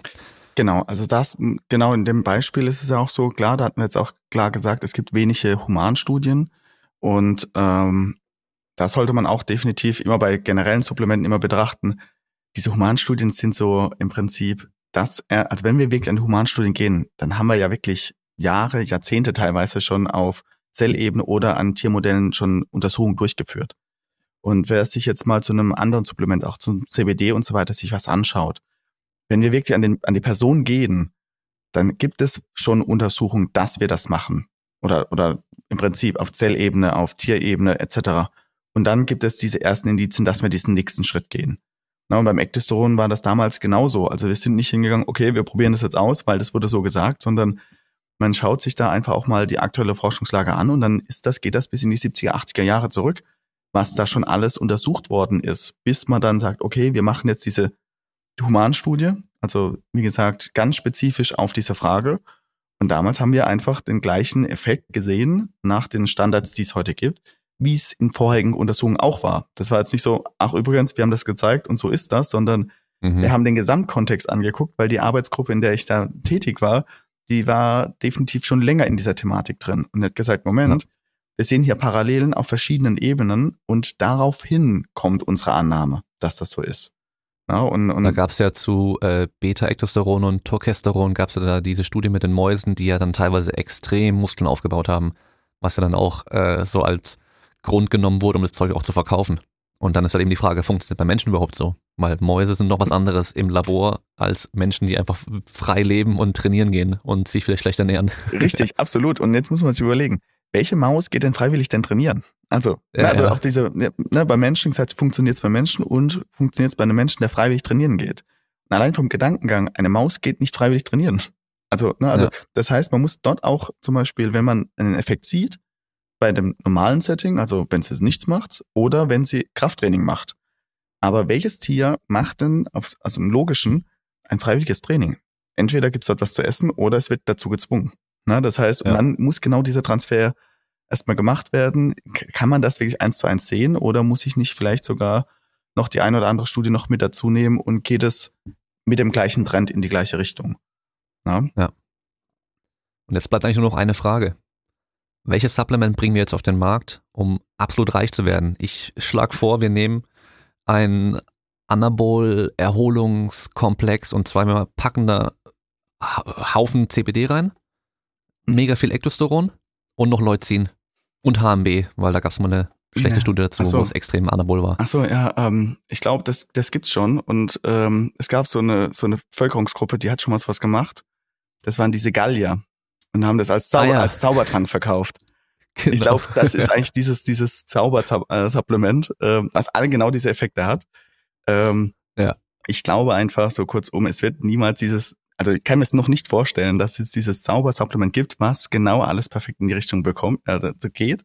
Es wird nicht funktionieren. Koffein fehlt noch, habe ich ganz vergessen. Richtig, also wir gehen auch da, wir kombinieren alles und es hat ja. alles wirkt ja einzeln und niemals in Interaktion. Ne? Also so ist es ja immer, ja. so ist es auch in unserem Körper. Es wirkt ja immer nur punktuell und nicht flächendeckend. Also ich glaube, da sind wir doch ganz, ganz, ganz weit weg davon. Und im mhm. Prinzip wird es so Richtung unser Zaubertrank irgendwann mal sein, den ja. ich glaube, ich nicht mehr miterleben werde in meinem Leben, bis sowas rauskommt. Äh, aber ähm, übrigens hatte ich ähm, am OSP damals den Spitzennamen Miraculix. Weil ich habe mir meinen, ich habe meinen Pre-Workout immer nämlich selber zusammengemischt. Ich habe mir keine fertigen gekauft damals. Ich habe mir halt einfach irgendwie Kreatin, Beta-Alanin, äh, Citrullin und äh, so Zeug halt irgendwie einfach und äh, Koffein auch einfach als Pulver damals geholt immer und die halt dann selber zusammengemischt, so wie ich es dann gerade gebraucht habe. Deswegen war ich da der Miraculix. Ah. Aber das passt perfekt, also das ist ja genau das. ja, und dann habe ich noch die, äh, die Supplement-Studie gemacht, also von daher. Ah, da hattest du definitiv auch so einen sehr schönen Ruf dann äh, bei dir an der Hochschule gehabt. Ne? Also das war der Miraculix ja. kommt dann wieder. Ja, nee, es war am OSP. Ah, am OSP, OSP war es dann schon, ja, ja, ja. Genau. Ja, cool. Dann ähm, würde ich mal sagen, zum Schluss bekommt mein Gast immer noch mal das Wort. Und weiß nicht, wir haben jetzt schon eigentlich äh, viel gesagt. Du hast zum CBD schon so eine kurze Zusammenfassung mit, mit einer vielleicht kurzen Warnung auch gegeben. Ich glaube, bei Ektosteron sind wir dann noch auf dem ähnlichen, auf dem ähnlichen Stand äh, wie bei der letzten Folge damals. Da kam noch nicht allzu viel dazu. Weiß nicht, hast du noch was Gutes? Ähm, ich würde einfach das nochmal zusammenfassen. Das erste und das Wichtigste, was wir erstmal brauchen, ist regelmäßiges systematisches Training, was auf das Individuum passt. Dann sollte man wirklich fleißig auch essen, das, was auch passt, auch was ich vertrage. Der Schlaf muss passen. Und dann, wenn das alles passt, kann ich mir über einzelne Supplements Gedanken machen. Aber auch da muss ich mir vorsichtig sein, woher bekomme ich das? Wie funktioniert das? Und dann ist natürlich ein entscheidender Punkt, den wir jetzt hier noch gar nicht groß besprochen haben, was passiert, wenn ich verschiedene Supplemente zu mir nehme, wie die miteinander interagieren und ob sie dann nicht sich sogar ihre Wirkung oder ihre postulierte Wirkung eigentlich dann auch vielleicht aufheben würden. Ne? Deswegen erstmal die großen drei und dann sich vielleicht bei einzelnen Sachen Gedanken machen. Bis dahin vergehen aber ein bisschen Zeit und dann wird auch wahrscheinlich die Studienlage genauer zu den Supplements sein. Ja, sehr gut. Das ist wieder so, dass einfach nicht so arg auf die kleinen Details fixiert sein, sondern erstmal das große Ganze macht am meisten aus und man tendiert natürlich schnell dazu, immer so diese Kleinigkeiten irgendwie so überzubewerten, weil da bekommt man halt auch immer sehr viel Werbung und viele sprechen auch darüber und ähm, wenn man auch auf Social Media mal schaut, vielen, also in diesem ganzen Bereich so von Fitness und, und Sport und sowas, da geht's ja viel immer um die Details, weil man sich halt so auch ein bisschen ähm, abgrenzen kann von vielleicht dem Rest von diesem Fitnessbereich und so, nee, ich bin jetzt der, wo halt vielleicht das und das genau macht und so, aber das Wichtige ist ja, wenn man auch mal schaut, was ist das Große und Ganze, was irgendwie alle gleich machen. So im Training und sowas. Progressive Belastungssteigerung, so diese ganzen Klassiker. Das sind die Sachen, die ja wirklich was bringen. Und die Kleinigkeiten, das ist dann irgendwie vielleicht auch persönliche Präferenz und Vorliebe. Wenn du halt lieber, keine Ahnung, barfuß einbeinig Kniebeugen machst, als mit Gewichtheberschuhen und beidbeinig, dann, dann mach halt. Das Wichtige ist, dass du halt die Belastung steigerst und die halt ähm, langfristig auch steigerst und dann wirst du wahrscheinlich auch stärker werden können, egal wie du es dann machst. Und äh, ja, bei Supplements, wenn es dich nervt, dass Beta-Alanin kribbelt im Gesicht, dann nimm's halt nicht. So viel macht das eh nicht aus. Und ja, wie, wie wir es auch schon, glaube ich, im letzten Podcast damals gesagt, gesagt haben, Kreatin funktioniert relativ gut bei den meisten, Koffein funktioniert relativ gut bei den meisten. Man muss ein bisschen aufpassen mit den negativen Effekten. Und alle anderen Supplements, hm, da sieht es schon meistens eher mau aus. Effekte sind sehr, sehr klein und gering. Und dann, ob es bei dir auch noch funktioniert, bei dir auch Sinn macht mit deiner Art von Training und Sport. Die nächste Frage, also wenn du halt Beta-Alanin nimmst und Powerlifting machst, bringt es wahrscheinlich überhaupt gar nichts. Wenn du 800 Meter Läufer bist, wahrscheinlich schon eher, aber da muss man eben auch ein bisschen genauer schauen. Aber wie gesagt, Training, Ernährung und Schlaf macht am meisten aus. Okay, dann sind wir am Ende für heute. Und ich danke dir mal wieder für deine Zeit, Eddie. Sehr und gerne. Wahrscheinlich äh, werden wir dann auch hin und wieder mal wieder was hören, ähm, wenn die Medien vielleicht die CBD-Studien irgendwann auch dann wieder irgendwie hier so durchtreiben, weil dann irgendwie was Besonderes dabei rauskam und äh, die Leute dann denken, okay, CBD, der nächste Hit oder vielleicht noch nicht so geil wie gedacht. Mhm. Ich tendiere immer noch zu dem nicht so geil wie gedacht. Ähm, also dem, dem Hype jetzt wahrscheinlich nicht gerecht, den wir jetzt so die letzten Jahre hatten, aber äh, vielleicht doch für den einen oder anderen dann doch interessant. Ja, wir werden sehen, was, was rauskommt. Genau. Und damit sind wir am Ende für heute und an alle Zuhörer, wir sehen uns beim nächsten Mal und bis dahin bleibt stark. Ciao. Ciao, ciao.